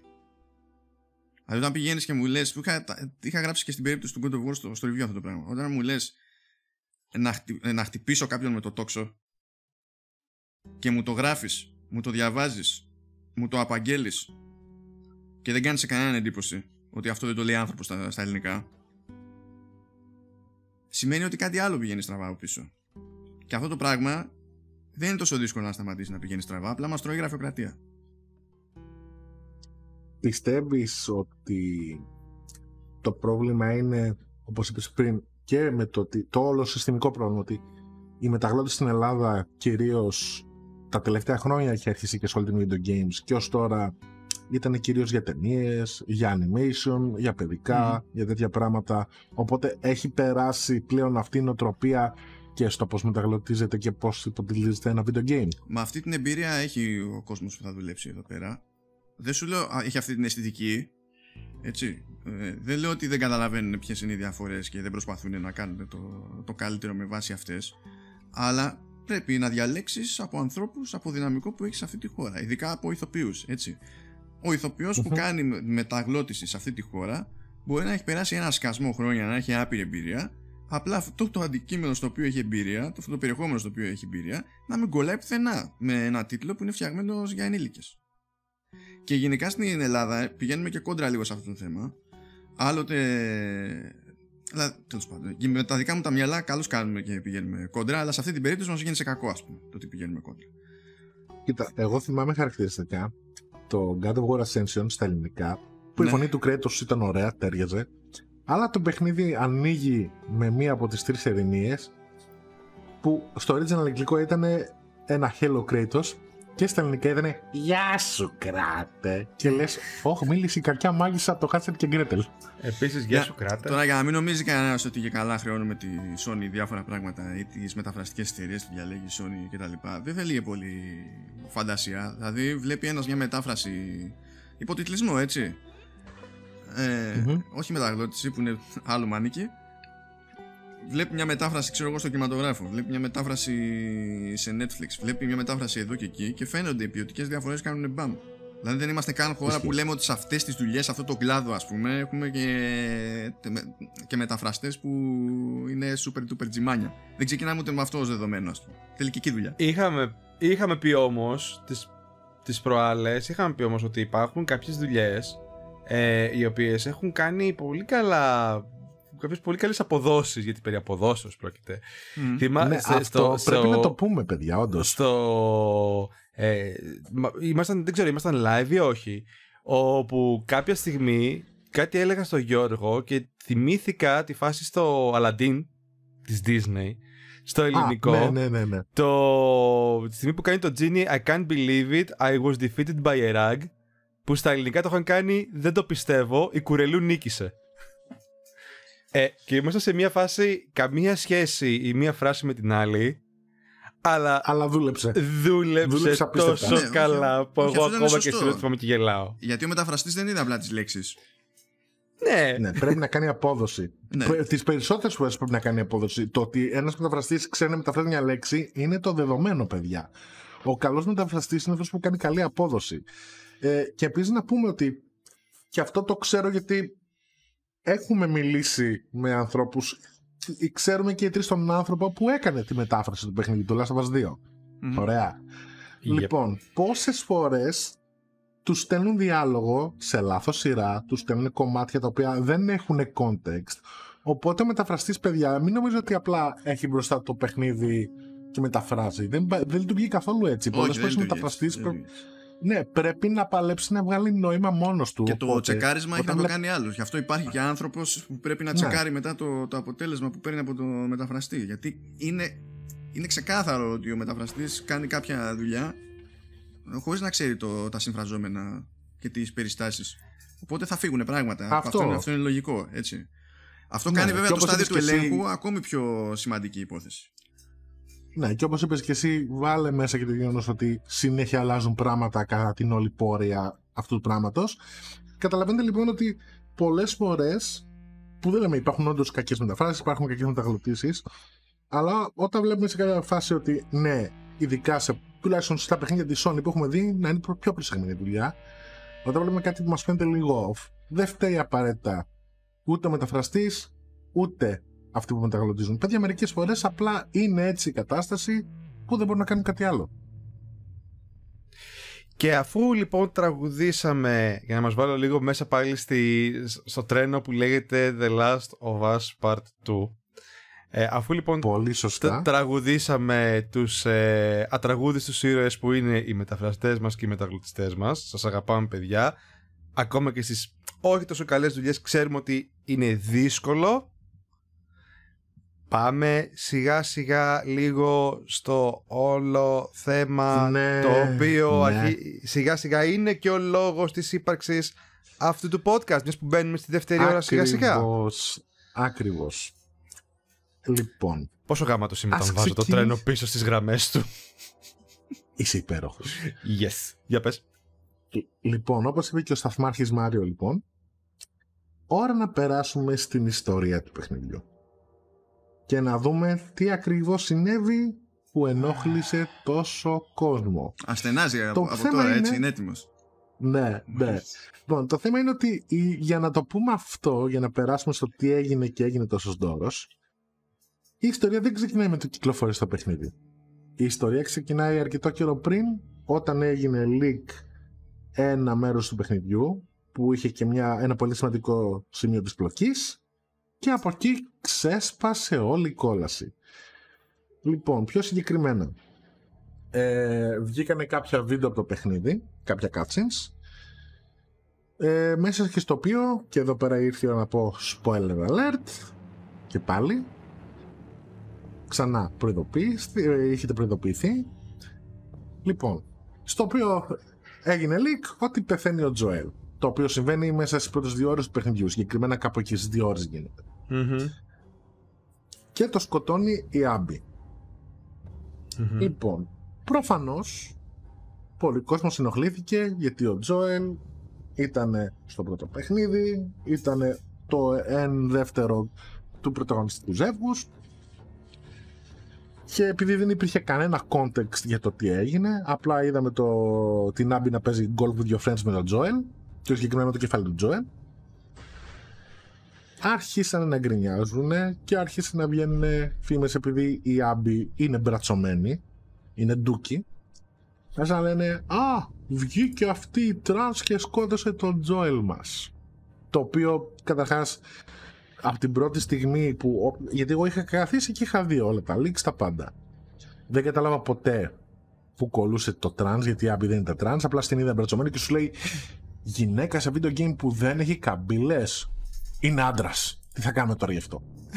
ε, Άλλους μετά ξαφνικά άρχισε να τους ενοχλεί το ότι η Έλλη είναι λεσβία, ενώ ξέρω εγώ η, η απορία μου είναι «Οκ, okay, όσοι ενοχληθήκατε, το ντι ελ σι του πρώτου δεν το είχατε παίξει, δεν το είχατε δει ποτέ, που το έδειχνε και ότι είναι λεσβία. Ξαφνικά γιατί σας ενοχλεί τώρα?» Και ξέρεις, μόνιμη μου απορία είναι, ειδικά στους όσους γκρινιάζανε, προσπαθούν να προσάρουν ατζέντα, woke, ες τζέι ντάμπλιου κτλ. Είναι, οκ okay, παιδιά, γκρινιάζετε για λεσβίες, ενώ ο πρώτος όρος στατιστικά αναζήτησης στο Pornhub στην Ελλάδα είναι λεσβίες. Και δεύτερον, δεν είδα κανένα να γκρινιάζει, και το έχω ξαναπεί αυτό, στον God of War τρία που είχε λεσβιακή σκηνή. Εκεί δεν ενοχλήθηκε κανένας. Και το άλλο το κορυφαίο, το οποίο όσοι θέλουν να κρύψουν λίγο όλο αυτό το θέμα, είναι το «Α, μη βάζετε πολιτικές ατζέντες στα παιχνίδια μου». Επειδή θα πρέπει η πολιτική να μείνει εκτός των παιχνιδιών. Και είμαι σε μια φάση... Mm. Ελεύθερη μετάφραση. Don't put lesbians in my, in my tea. ε, ναι, γενικά έγινε ένα σούσουρο.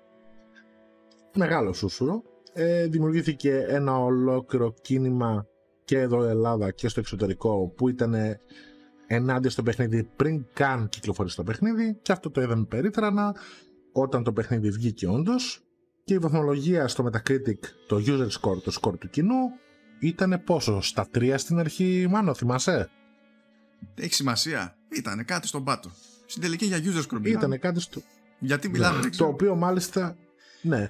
Το οποίο μάλιστα και πρόσφατα κιόλας, νομίζω χθες, σήμερα που γράφουμε, ανακοίνωσε το Metacritic ότι από εδώ και πέρα, για να μπαίνει, για να μπαίνει το user score, θα πρέπει να περάσουν τριάντα έξι ώρες από την ημερομηνία του κυκλοφορίας του παιχνιδιού. Το οποίο είναι και το σωστό για μένα. Εντάξει, τρίπιο είναι αυτό το σύστημα.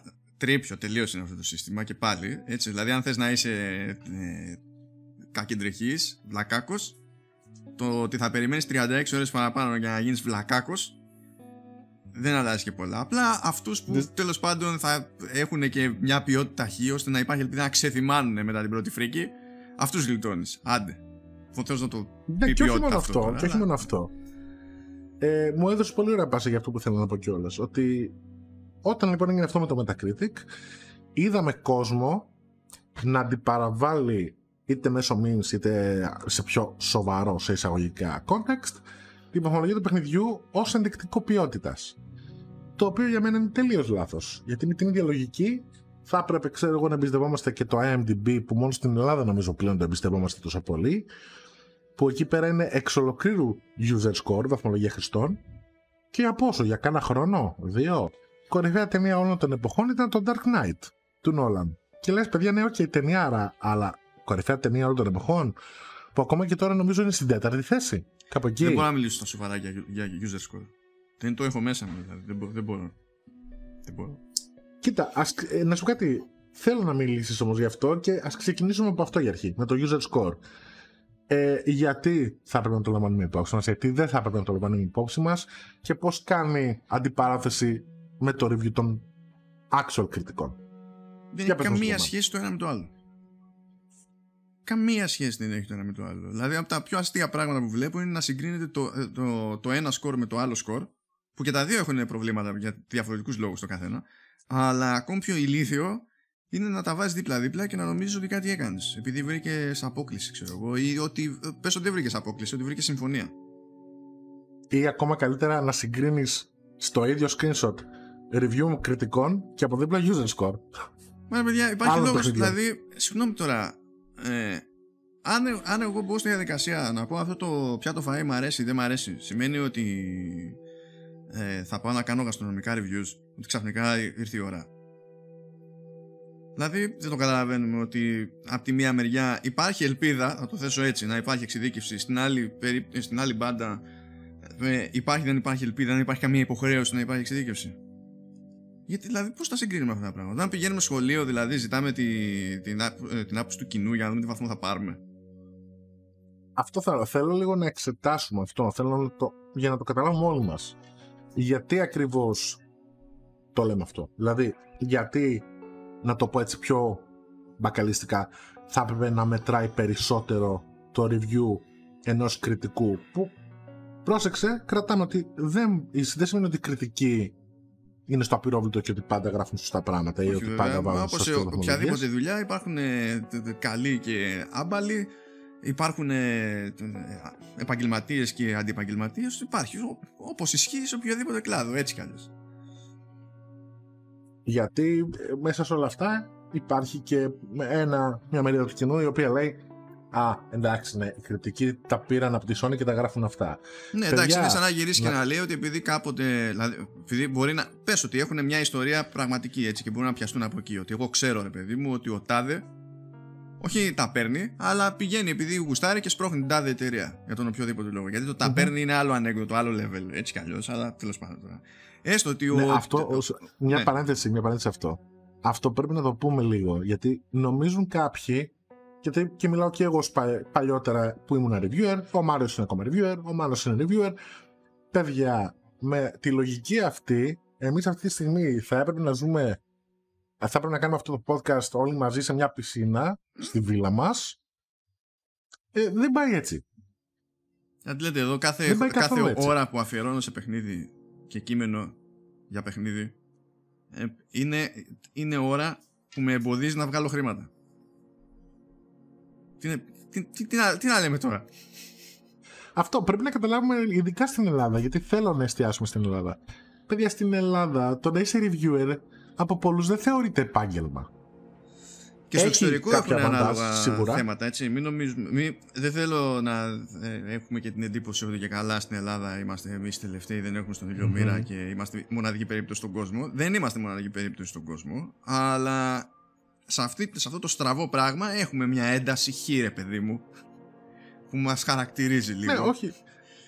Θέλω να σου πω ότι ε, η συντριπτική πλειοψηφία των reviewers που γνωρίζω εγώ, το review, παιδιά, είναι περισσότερο χόμπι. Ναι, μπορεί να έχουν κάποια πράγματα όπως το δωρεάν παιχνίδια που πρέπει, γιατί πρέπει να κάνουν review το παιχνίδι, μπορεί να έχουν κάποια άλλα παντάζ, αλλά η συμπληκτική πλειοψηφία δεν είναι η κύρια δουλειά τους, παιδιά. Τα λεφτά τους, τα πρωτοζή τους, τα βγάζουν από άλλη δουλειά, όπως όλος ο κόσμος. Δεν υπάρχει, αυτό είναι λίγο μύθος. Η Sony δεν θα δώσει τα λεφτά στους reviewers. Η Sony θα δώσει τα λεφτά στο marketing. Κοινή λογική είναι αυτό. Δεν σας λέω ότι όλα είναι άμεμπτα και ότι δεν υπάρχουν διάφορες περιπτώσεις που ήταν λίγο πιο shady τα πράγματα. Αλλά αυτό είναι εξαίρεση, όχι ο κανόνας, παιδιά. Δηλαδή, μπορώ να σου πω ότι υπάρχουν αρκετοί reviews που λέει μακάρι να μας πληρώνει η Sony, μακάρι να μας πληρώνει η Nintendo, μακάρι να μας πληρώνει εξωγώ η Microsoft κτλ, κτλ. Αλλά δεν πάει έτσι. Ελάχιστοι είναι αυτοί που έχουν κάνει κάποιο είδους συμφωνία με εταιρείες. Και πάλι κάποιες εταιρείες όπως η Nintendo έχουν ε, κάποια προγράμματα τα οποία, εντάξει, δεν είναι απαραίτητα δίνουν λεφτά, συνήθως δίνουν πρόσβαση. Δεν είναι ακριβώς, ναι, δεν είναι πληρωμή ακριβώς. Ναι, και για να είμαι ειλικρινής, ε, πολύ περισσότερο έχω δει το παράδειγμα ότι κάποιος που κάνει review ένα παιχνίδι και να λέει τα καλύτερα ασχέτως αν ισχύουν ή όχι, ε, σε πολύ μεγαλύτερο βαθμό το έχω δει από YouTubers οι οποίοι θέλουν να αποκτήσουν πρόσβαση, όπως είπες. ε, έχουν παρατηρηθεί κάποια φαινόμενα τα οποία υπήρξε χρηματισμός, νομίζω με το Shadow of Mordor, Μάνο, με YouTubers είχε γίνει αυτό. Καλά, με, με YouTubers, influencers κτλ. Η business έτσι κι αλλιώς είναι άλλη. Γιατί εκεί πέρα δεν... Δεν, μπορείς να προ... δεν προσποιείται κανένας ότι υπάρχει και καλά κώδικας δοντολογίας κτλ. Είναι, είναι, είναι ό,τι να είναι. Και εκεί ο influencer θα γυρίσει και θα σου πει στην τελική: εμένα αυτή ήταν η γνώμη μου. Δεν κατάλαβα τι ζόρι τραβάτε. Ενώ ο κριτικός δεν μπορεί με το ίδιο straight face να βγαίνει και να λέει: εγώ απλά έγραψα τη γνώμη μου. Γιατί άμα θέλαμε τη, τη γνώμη σου, φίλε, δεν θα το λέγαμε κριτική. Είναι, είναι, λίγο, πιο, είναι λίγο πιο πολύπλοκο, ρε παιδί μου. Δηλαδή, παράδειγμα, έτσι, έχει τύχει να, να είναι να πάω σε μια έκθεση. Πιο πολύ, ξέρεις, του στυλ, εντάξει, πήγα, ρε παιδί μου, να βγάλουμε καμιά φωτογραφία, να είχαμε να λέγαμε. Και μου είχε πάρει μια εταιρεία και μου έλεγε: ε, θα πάτε, ναι, ωραία. Μπορούμε να συνεννοηθούμε, ξέρω εγώ, να αποστάρετε κάποια πράγματα και, και τα λοιπά. Και υποτίθεται ότι θα ήταν πληρωμή. Ήξερα δηλαδή ότι σε άλλους είχαν δώσει, θα δίνανε χρήματα για αυτή την περίπτωση. Ε, δεν μπορώ να μιλήσω για άλλους, δεν έχω ιδέα τι παίζει από εκεί. Mm-hmm. Ξέρω μόνο για το τι παίζει με την περίπτωσή μου. Λέω: δεν υπάρχει περίπτωση να, να πάρω φράγκο. Διότι δεν, η, η δουλειά δεν μου το επιτρέπει. Δεν, δηλαδή δεν νοείται να πάρω φράγκο για αυτή την ιστορία. Ναι, και εγώ θέλω να προσθέσω κιόλας ότι όταν εν τέλει όντως υπάρχει τέτοια περίπτωση ότι κάποιος είτε πήρε λεφτά, είτε απέκτησε πρόσβαση, είτε οτιδήποτε αντάλλαγμα για να πει καλά λόγια για ένα παιχνίδι τα οποία ενδεχομένως να μην ισχύουν, συνήθως φαίνεται. Γιατί συνήθως αυτό, και όπως είπα πριν, όχι τυχαία το βλέπω περισσότερο σε influencers και YouTubers παρά σε game sites με reviews. Δεν σου λέω ότι ούτε εκεί έχει γίνει ποτέ, αλλά σου λέω ότι το βλέπω συνήθως. Και ο τύπος που το κάνει αυτό, συνήθως ακριβώς επειδή είναι reviewer και δεν ξέρει πώς να διατυπώσει σωστά αυτά που θέλει να πει και να τα κάνει να φαίνονται τουλάχιστον σοβαροφανή και όχι απλά λέω καλά λόγια επειδή με πληρώσανε, φαίνεται ξεκάθαρα. Ο άλλος δηλαδή θα πει: Ε, είτε θα, καταφύ, θα καταλήξει να λέει κάποιες γενικές αοριστολογίες, θα λέει θετικά πράγματα, και όταν έχει να πει αρνητικά πράγματα, όταν θέλει να πει αρνητικά πράγματα, θα τα πει ακόμα και αυτά με θετικό τρόπο. Και θα καταλήξει αυτό. Ε, είχε αυτό και αυτό, αλλά δεν με χάλασαν τόσο, γιατί έτσι και έτσι, και σε γενικές γραμμές έχω πέρασα πολύ καλά. Τώρα να σου πω, εγώ πιστεύω ότι ακόμα και σε δύο περιπτώσεις πιο πιθανό είναι και καλά να φταίει εντός εισαγωγικών και εκτός εισαγωγικών, όπως το πάρει κανένας, ε, το αφεντικό του reviewer παρά reviewer. Mm-hmm. Δηλαδή για περίπτωση που έχεις σκάσει ο, ο διευθυντής σύνταξης, που η δουλειά του στην πραγματικότητα δεν είναι να γράφει, είναι άλλο καπέλο, έτσι, είναι πιο πολύ στην πίσνα. Αλλά τέλος πάντων, είναι ο ιδιοκτήτης του site, ο ιδιοκτήτης του περιοδικού, όπως θέλετε. Ε, και δίνει σε, σε κάποιον παιχνίδι που δεν βγαίνει σε πι σι. Ο τύπος έχει μόνο πι σι. Δεν μπορεί να παίξει καν το παιχνίδι, έτσι. Και του λέει πάρτο, διάβασε εκεί ό,τι είναι και γράψε ένα κείμενο για εννιά. Σε αυτή την περίπτωση προφανώς ο συντάκτης μαγειρεύει το κείμενο, γιατί δεν υπάρχει καν τεχνική, τεχνικό περιθώριο να κάνει οτιδήποτε άλλο εκτός από μαγείρεμα. Αλλά δεν έχει πάρει μία. Μπορεί όμως ο άλλος που είναι από πάνω του, και στην ουσία από αυτόν εξαρτάται το αν θα συνεχίσει να έχει δουλειά, ξέρω εγώ, εκεί που είναι, mm-hmm. να έχει κάνει μια πολύ συγκεκριμένη συνεννόηση με την εταιρεία για διαφημιστική καμπάνια. Αυτό δεν σημαίνει ότι το ξέρει ο συντάκτης. Ο συντάκτης απλά είδε κάποιον που είναι παραπάνω από, το, από την πάρτη του και γύρισε και του είπε: κοίταξε να δεις, να κάνεις αυτό. Ναι, κοίτα, μην ξεχνάς, ας πούμε, την περίπτωση του Gerstmann και το πώς έφυγε από το. Ποιο είναι το GameSpot, GameSpot νομίζω. Ναι, ναι, ναι. Ναι, που πιο συγκεκριμένα στην περίπτωση αυτή ε, ήταν το Kane and Lynch στο δύο, αν δεν κάνω λάθος. Ναι, ναι, ναι, αυτό το διαμάντι του ζωής, ναι. Ναι, λοιπόν, το κάνει λοιπόν ο, ο Gerstmann, ήταν συντάκτης εκεί πέρα. Κάνει το review του και το έβαλε έξι, αν δεν κάνω λάθος. Λοιπόν, ανεβαίνει το review και τον καλεί μέσα τη σύνταξης και γεννά και του λέει: έβαλες έξι το παιχνίδι, ναι. Ε, έχεις παρατηρήσει ότι όλο το site στα πλάγια έχει διαφήμιση Kane and Lynch δύο? Εκεί η σωστή απάντηση είναι «Εκέ». Ναι, πιθανότητα αυτό είπε ο Gerstmann, «Εκέ», και τελικά ε, τον διώξανε από το GameSpot, ακριβώς επειδή έβαλε χαμηλή βαθμολογία, γι' αυτό το λόγο. Ενδεχομένως και η ι έι εκεί πέρα να έκανε θέμα προφανώς. Αυτό τουλάχιστον έσανε καταλάβει. Ήταν η ι έι, ήταν ε, Square Enix αυτό. Η ι έι ήταν, νομίζω. Η ι έι Publisher. Ε, ε, ε, ξέρεις, καμία εντύπωση. Προφανώς. Ναι, ναι, ναι. Παιδιά, κοιτάξτε, η εταιρεία, η εταιρεία ε, δεν θα πιέσει έτσι όπως φαντάζεται κάποιος ενδεχομένως ότι θα πιέσει. Τα, ακόμα και τα ελληνικά φαινόμενα του παρελθόντος. Γιατί πήγες και έβαλες τόσο, ξέρεις πόσα λεφτά σου δίνω το χρόνο για διαφημιστική καμπάνια, ξέρεις πόσες σελίδες σου πιάνω στο περιοδικό. Αυτά είναι στην ουσία ένας τύπος που γαυγίζει.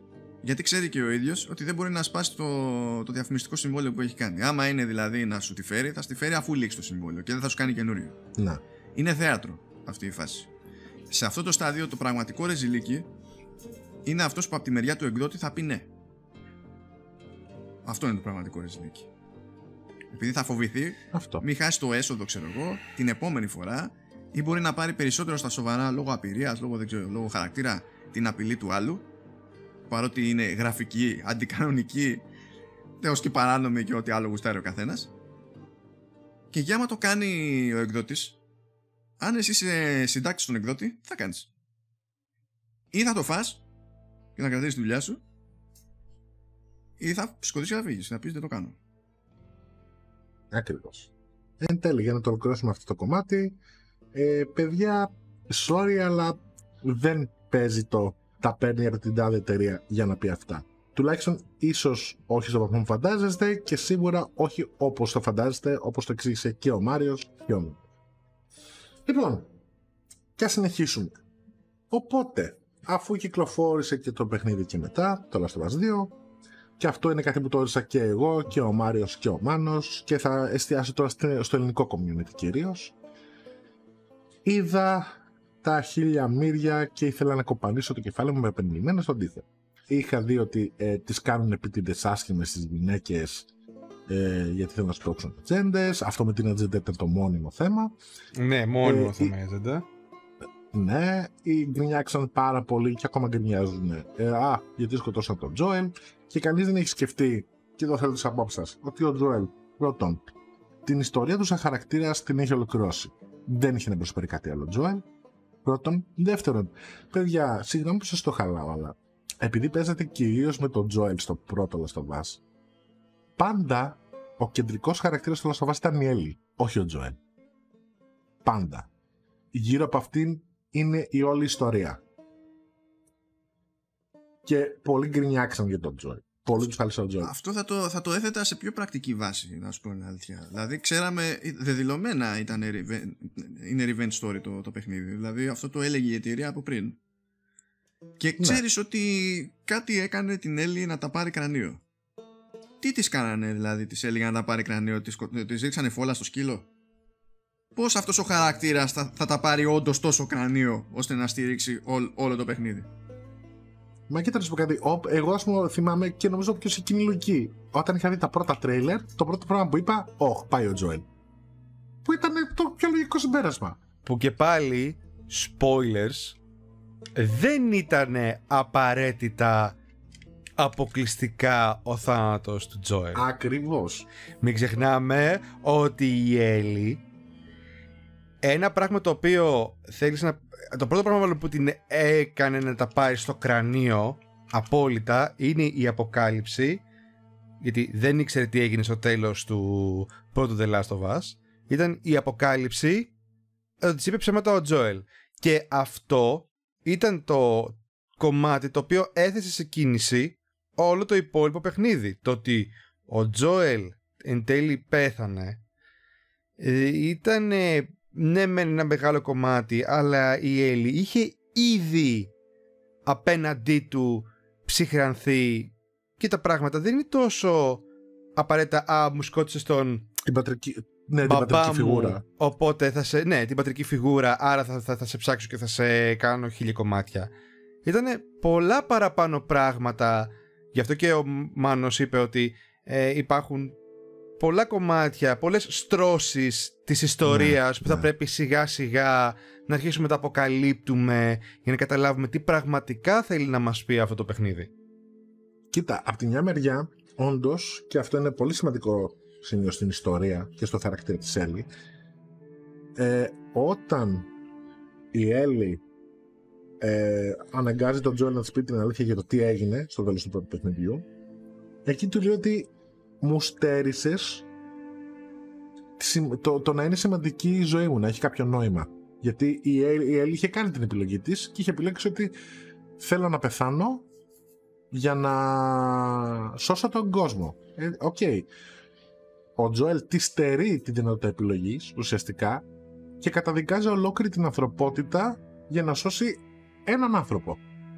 Οπότε, παιδιά, ναι, δεν ήταν ηρωικό αυτό που έκανε ο Τζόελ στο πρώτο παιχνίδι. Μπορεί εμείς να το βλέπουμε ηρωικό επειδή συμπαθήσαμε τον Τζόελ, την Έλλη και τη μεταξύ του σχέση.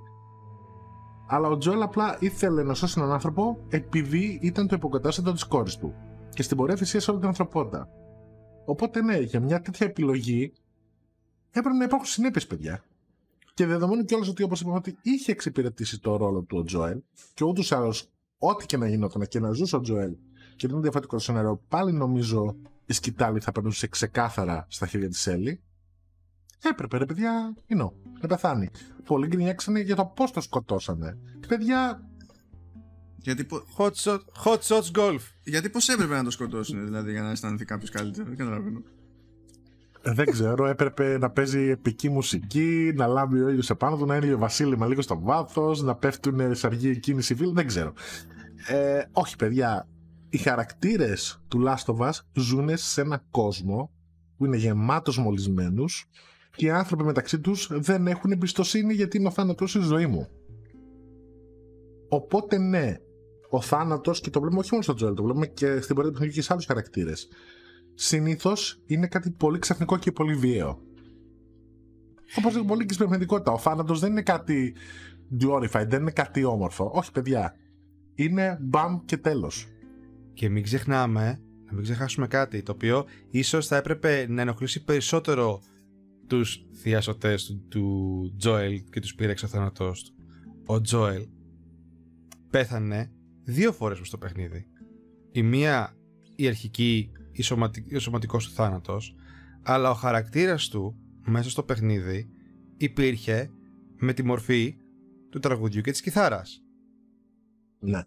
Σκεφτείτε λίγο το ότι η Έλλη στο τέλος του παιχνιδιού, ξανά spoilers, έχασε δύο δάχτυλα, δεν μπορούσε να παίξει την κιθάρα, άφησε την κιθάρα πίσω της και η τελευταία σκηνή είναι η κιθάρα μόνη της και η Έλλη να φεύγει. Ο Τζόελ πέθανε δύο φορές στο παιχνίδι. Πολύ σωστή παρατήρηση. Και ο δεύτερος, θα... και ο δεύτερος θάνατός του είναι οριστικός. Πλέον το τραγούδι που έφτιαξε και έπαιξε στην κιθάρα για την Έλλη δεν μπορεί πλέον να το προσφέρει η Έλλη στην... σε οποιοδήποτε άλλο. Δεν μπορεί να το παίξει πλέον. Οπότε αφήνει πίσω της τον Τζόελ. Που σημαίνει ότι αν το The Last of Us από εδώ και πέρα, πέρα το ότι πλέον δεν έχουμε Τζόελ, ολοκληρώθηκε ο χαρακτήρας του, πλέον δε, ο Τζόελ δεν αποτελεί μέλος, μέρος αυτής της ιστορίας. Είχε αρχή, μέση, τέλος και τελείωσε. Και να σου πω κάτι, να το πάρουμε και από μια λίγο έτσι πιο γενική άποψη. Υπάρχουν πολλοί, ε, στους οποίους ανάμεσα σας καταλάβαμε και εγώ, ότι δεν χρειάστηκε καν sequel. Δεν χρειαζόταν καν όλο αυτό. Δηλαδή για μένα το παιχνίδι θα μπορούσε να τελειώσει το πρώτο και να ήταν άψογο. Προφανώς για, ξέρεις, πρακτικούς λόγους δύσκολο να γίνει κάτι τέτοιο, γιατί το παιχνίδι είναι τεράστια επιτυχία, θέλει να το κάνει franchise, λογικό από business άποψη. Όπως και να έχει, δεν σημαίνει ότι αυτή τη φορά βέβαια η ιστορία που υπόθηκε δεν είχε νόημα. Υπήρχε νόημα. Υπήρχαν πράγματα που έπρεπε να υποθούν. Δεν συμφωνώ πάντα ότι υπόθηκαν με τον σωστό τρόπο και μπορώ να σας πω κιόλας, παιδιά, ότι αν ενδεχομένως π.χ. έπαιζε στο πρώτο μισό του παιχνιδιού από τη μεριά της Άμπη και μετά το δεύτερο μισό από τη μεριά της Έλλη, ίσως να υπήρχε και μεγαλύτερο impact στο τι έγινε mm-hmm. και το πώς mm-hmm. έγινε. Όπως επίσης σε πολλά σημεία η ιστορία είχε κοιλιά. Δηλαδή σε κάποια φάση το τραβούσανε χωρίς λόγο. Ε, συμφωνώ πολύ με αυτούς που λένε ότι το παιχνίδι ήταν μεγαλύτερο από όσο έπρεπε. Και όντως το βλέπουμε και στην τρίτη πράξη, η οποία φαίνεται λίγο forced, δηλαδή σαν να, βγα... να το ξεζούμισαν για να βγάλουν παραπάνω περιεχόμενο. Αλλά σε κάθε περίπτωση, ε, ναι, για να επανειληφθήσουμε στο ότι α, πέθανε ο Τζόελ, παιδιά, συγγνώμη κιόλας, αλλά δεν έχει να λέει κάτι αυτό. Πρώτον και δεύτερον, ξεχνάμε πολύ αυτό που... Ναι, και είπα ο Μάνος κάτι στην αρχή, το οποίο ήρθε να το αναφέρουμε, πολύ σωστό. Πολλοί νιώθαν και νιώθουν ότι η Naughty Dog τους χρωστάει κάποια πράγματα. Όχι, παιδιά, δεν σας χρωστάει κάτι. Σας χρωστάει ότι σας βγάζουν το παιχνίδι, παίζετε και τέλος. Αυτό είναι. Η ιστορία, και αυτό πρέπει να το καταλάβουμε όλοι μας, δεν μας ανήκει. Οι χαρακτήρες δεν μας ανήκουν. Η ιστορία είναι δημιούργημα του storyteller και αυτός επιλέγει τι και πώς θα το πει. Ναι, κοίτα, μπορώ να διαφωνήσω και με αυτό, α, αλλά στην πραγματικότητα διαφωνώ περισσότερο με το ότι είναι ή έτσι ή γιουβέτσι. Δηλαδή υπάρχουν, ε, ε, υπάρχουν σεναριογράφοι που θα γράψουν με αυτό το, το στόχο ακριβώς. Να φύγει από πάνω τους μια ιστορία και να γίνει κτήμα κάποιου άλλου. Εκείνου που τη, που, που τη βιώνει σε δεύτερο χρόνο. Υπάρχουν και άλλοι όμως που θέλουν απλά να βγάλουν κάτι από μέσα τους, τελεία. Ε, ούτε το ένα είναι στραβό, ούτε το άλλο είναι στραβό. Για μένα αυτό που είναι στραβό όταν ανοίγουν τέτοιες κουβέντες ε, είναι ότι α, ξέρεις, τα, τα περιχρωστούμενον. Και ότι ε, πρέπει ο άλλος να γράψει για τους φαν. Όχι, δεν πρέπει. Ό,τι θέλει θα κάνει. Δεν έχει πρέπει ή ξεπρέπει. Εσύ θα δεις τι έκανες στο τέλος και είναι καλό, δεν είναι καλό. Σε ικανοποίησε, δεν σε ικανοποίησε. Που αυτά τα δύο δεν πάνε και, δεν και καλά μαζί. Είναι καλό, άρα με ικανοποίησε. Και το αντίστροφο, επιτρέπονται όλοι οι συνδυασμοί. Αυτή, ξέρεις, το, το, το απόλυτο, ρε παιδί μου, που, το, που μετατρέπει όλη τη δημιουργική διαδικασία σε κάποιο είδους συναλλαγή. Α, αυτό είναι που με ενοχλεί εμένα στις φάσεις. Ε, υπάρχουν δύο πράγματα τα οποία είναι ξεχωριστά. Είναι ο συγγραφέας ο οποίος γράφει και ο αναγνώστης ο οποίος ε, κάνει την επεξήγηση και έχει την ερμηνεία. Αυτά τα δύο πράγματα δεν θα πρέπει να τα συγχέουμε. Έτσι.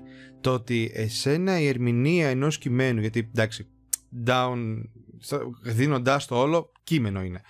Ε, η ερμηνεία ενός κειμένου, ενός παιχνιδιού, ενός μιας ταινίας ανήκει σε εσένα.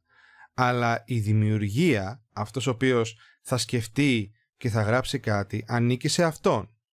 Από εκεί και πέρα, το αν κάτι σου άρεσε ή όχι, ή το ερμηνεύεις έτσι ή αλλιώς, δεν είναι ευθύνη του συγγραφέα και δεν θα έπρεπε να περιμένεις ο συγγραφέας να γράψει πράγματα επειδή εσύ ή οποιοσδήποτε από εμάς, οι οποίοι είμαστε αποδέκτες, έχουμε συγκεκριμένη ερμηνεία ενός προηγούμενου έργου. Για να το βάλω λίγο, για να το βάλω λίγο σε, σε κώδικες αυτό που λέμε, έτσι. Ε, το θέμα του The Last of, το The Last of Us δύο είναι ότι θέλουν να συνεχίσουν την ιστορία, θέλουν να γράψουν τους χαρακτήρες με πολύ συγκεκριμένο τρόπο και να πούν πολύ συγκεκριμένα πράγματα, έτσι. Λάθος, σωστό, είναι κάτι το οποίο το κρίνει ο καθένας μας ξεχωριστά. Εκτός να μιλάμε για πολύ τεχνικούς τομείς, όπου θα το πιάσουμε φαντάζομαι πιο μετά, και δεν μιλάω τεχνικό τομέα του παιχνιδιού, αλλά τεχνικό τομέα του γραψίματος, που υπάρχουν plot holes, που υπάρχουν προβλήματα με τους χαρακτήρες, που υπάρχουν κάποια πράγματα τα οποία δεν είναι συνεπή με την υπόλοιπη ιστορία. Αυτό είναι αλλουνού παπά Ευαγγέλιο. Αλλά αυτό το οποίο θα πρέπει να καταλάβουμε όλοι μας όταν βλέπουμε μια ταινία, όταν βλέπουμε ε, μια σειρά, όταν διαβάζουμε ένα βιβλίο, παίζουμε ένα παιχνίδι και ούτω καθεξής, είναι ότι είναι διαφορετικό πράγμα αυτός ο οποίος σου λέει μια ιστορία και διαφορετικό πράγμα εσύ που στο μυαλό σου βγάζεις από αυτήν κάποια νοήματα. Είσαι ελεύθερος να βγάλεις ό,τι νόημα θέλεις, αλλά δεν είναι ευθύνη του συγγραφέα να σου δώσει με το κουτάλι αυτό που έχεις ήδη προδικάσει. Και αυτό είναι που μπερδεύουμε πολύ συχνά σε ταινίες, σε σειρές και τα λοιπά. Δηλαδή μπορεί μια ταινία να είναι όντως καλή, αλλά επειδή κάποια προηγούμενη ταινία ή κάποια στο ίδιο franchise ή κάποια προηγούμενη ταινία του ίδιου σκηνοθέτη, του ίδιου σεναριογράφου είχε πολύ συγκεκριμένα χαρακτηριστικά, ξαφνικά βλέπουμε ότι δεν έχουν τα ίδια και κάνουμε όλοι λες και μας χρωστάνε συγκεκριμένα πράγματα, το οποίο παιδιά δεν ισχύει. Αυτό, αυτό. Και εγώ θα να πω και το άλλο, έτσι. Λοιπόν, πολλοί μετά γκρίνιαξαν, α, πρώτα με βάζει να σκοτώσω τον Τζόελ που να βλέπω το σκοτώνει η Άμπη και μετά πέσω με την Άμπη. Λοιπόν, εγώ θα πω το εξής. Καταρχάς, εκτίμησα σε πρώτο βαθμό τις μικρές διαφορές που υπήρχαν στο gameplay της Άμπη με την Έλλη. Η Άμπη όντας πιο γυμνασμένη, πιο fighter, όντως έπαιζε ανάλογα. Δηλαδή μπορούσε να παίξει και πιο επιθετικά, λίγο πιο καλή στο melee combat, το οποίο ήταν ωραία πινελιά και μου άρεσε. Και δεύτερον, παιδιά, όταν εγώ ολοκλήρωσα το παιχνίδι, συνειδητοποίησα ότι σε αρκετά σημεία η Έλλη, ε, η, Έλλη, η Άμπη ήταν λίγο πιο συμπαθής από την Έλλη. Τώρα πολλοί θα πούνε πόπο τι λες. Κι όμως παιδιά, αυτό ήταν το ωραίο για μένα, ότι σου δείξε και τις δύο μεριές. Βασικά η ιστορία της Έλλη δεν λειτουργεί. Η ιστορία της Έλλης στο παιχνίδι, έτσι. Ε, για μένα δεν λειτουργεί χωρίς την ιστορία της Άμπη. Συμφωνώ. Το οποίο θεωρώ ότι είναι απόλυτα φυσιολογικό. Δηλαδή δεν είναι ότι κάποιος είπε ας βάλουμε και ένα άλλο χαρακτήρα για playable, έτσι. Αυτό, ναι, ξύστημα, αυτό ήταν το ωραίο. Δηλαδή, ας πάρουμε το κλασικό παράδειγμα. Πόσοι λένε ότι α, έχεις το Uncharted που υποτίθεται είναι ένα swashbuckling Indiana Jones style, και πόσοι σκέφτονται ότι μαλακά έχει θερήσει στρατιές ολόκληρες ο Nate. Εγώ που άδειαζα τα clips στους τυπάδες με τις βερμούδες, δηλαδή, εγώ το σκεφτόμουν γιατί πέφερα. Ξέρεις τι αγκαρία είναι αυτό. Ξέρεις τι, είναι λίγο κωμικό, αλλά μου θυμίζεις το Austin Powers που όταν σκότωνε κάποιους henchman, μετά σου δείχνει τη μεριά των henchman που έστελναν την επιστολή ότι πέθανε ο henchman στην οικογένειά τους και τέτοια πράγματα. ε, αυτό που λέει, που λέει ο Μάνος με το, ε, με το σορτσάκι και, τα, και τις σφαίρες, ε, οι δύο λέξεις που ήρθαν στο μυαλό μου είναι αλεξίσφαιρο μανκίνι. Έσχος. Λοιπόν, συνεχίζω τα jokes. Από, ο, έχ, έχουμε ό, όλη συμμετοχή. Όλοι, όλοι συμμετέχουμε με τα jokes, βλέπω. Χαίρομαι, χαίρομαι. Λοιπόν, εν τέλει όμως, ναι, ήταν ωραίο γιατί σου έδειξε την άλλη πλευρά. Δηλαδή το σημείο κλειδί είναι όντως ότι πεθαίνει ο Τζόελ, και σου δείχνει παράλληλα το παιχνίδι πώς έφτασαν και οι δύο χαρακτήρες σε εκείνο το σημείο. Και μετά ολοκληρώνει ουσιαστικά με την τρίτη πράξη, με την εκδίκηση, με την, την Έλληνα θέλει να παραεκδίκηση. Ε, και εδώ έχω βέβαια κάποιες ενστάσεις. Π.χ. Ε, σε κάποια φάση βλέπουμε την Έλλη, κατά το playthrough της Έλλη, να βασανίζει μία από τις φίλες της Άμπη για να μάθει πού βρίσκεται. Το οποίο για μένα ήταν out of character. Ε, γενικά σε πολλά σημεία, ίσως για να ισοβαθμίσουν, να κάνουν πιο ίσα τις δύο μεριές, βλέπουμε την Έλλη να φέρεται και να λειτουργεί σαν ε, πιο πολύ πολεμίστρια, ενώ δεν ήταν ποτέ ιδιαίτερα πολεμιστής η Έλλη. Η Έλλη ήταν ε, survivor. Αυτό ήταν ο χαρακτήρας της. Στο δύο τη βλέπουμε λίγο πιο, ε, πιο, πώς πω, πιο εύκολο στο να κάνει πράγματα που δεν θα τα έκανε η Έλλη. Η Άμπη αντίθετα από την αρχή έχει και αυτή κίνητρο της στην εκδίκηση, γιατί ο Τζόελ σκότωσε τον πατέρα της όταν έσωσε την Έλλη από το νοσοκομείο από τους Fireflies. Το βλέπουμε στην αρχή κιόλας του playthrough της Άμπη.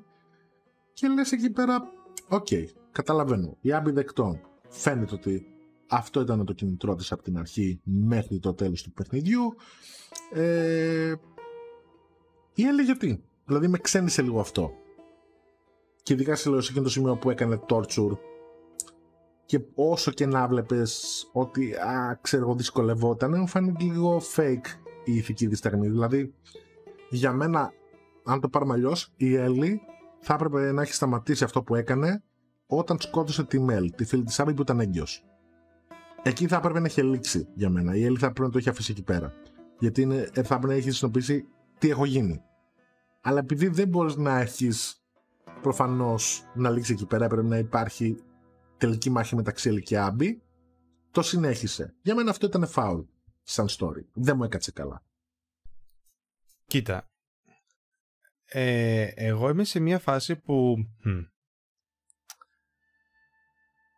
νομίζω ότι το παιχνίδι και το downfall της Έλλη έγινε όταν έφυγε α, για δεύτερη φορά, και αφού γεννήθηκε ε, το μωρό και ναι, είναι, το παιδί, ξέρω, της Ντίνα, ναι. το παιδί της Ντίνα, ξέρω, και, και έφυγε, ενώ της είπε, ξέρω εγώ, ο άλλος ο οποίος ακόμα έχει το obsession, ξέρω εγώ, της είπε ότι ξέρεις κάτι, η Άμπη είναι εκεί, τρέχα βρέστηνα, έτσι, και πόσο μάλλον ε, να φτάσει στο σημείο να τους, ε, να τους ελευθερώνει από τους ε, δουλέμπορες, και τη στιγμή, τη χειρότερη στιγμή που η, η Άμπη ήταν ε, αδύναμη και χίλια δυο, από...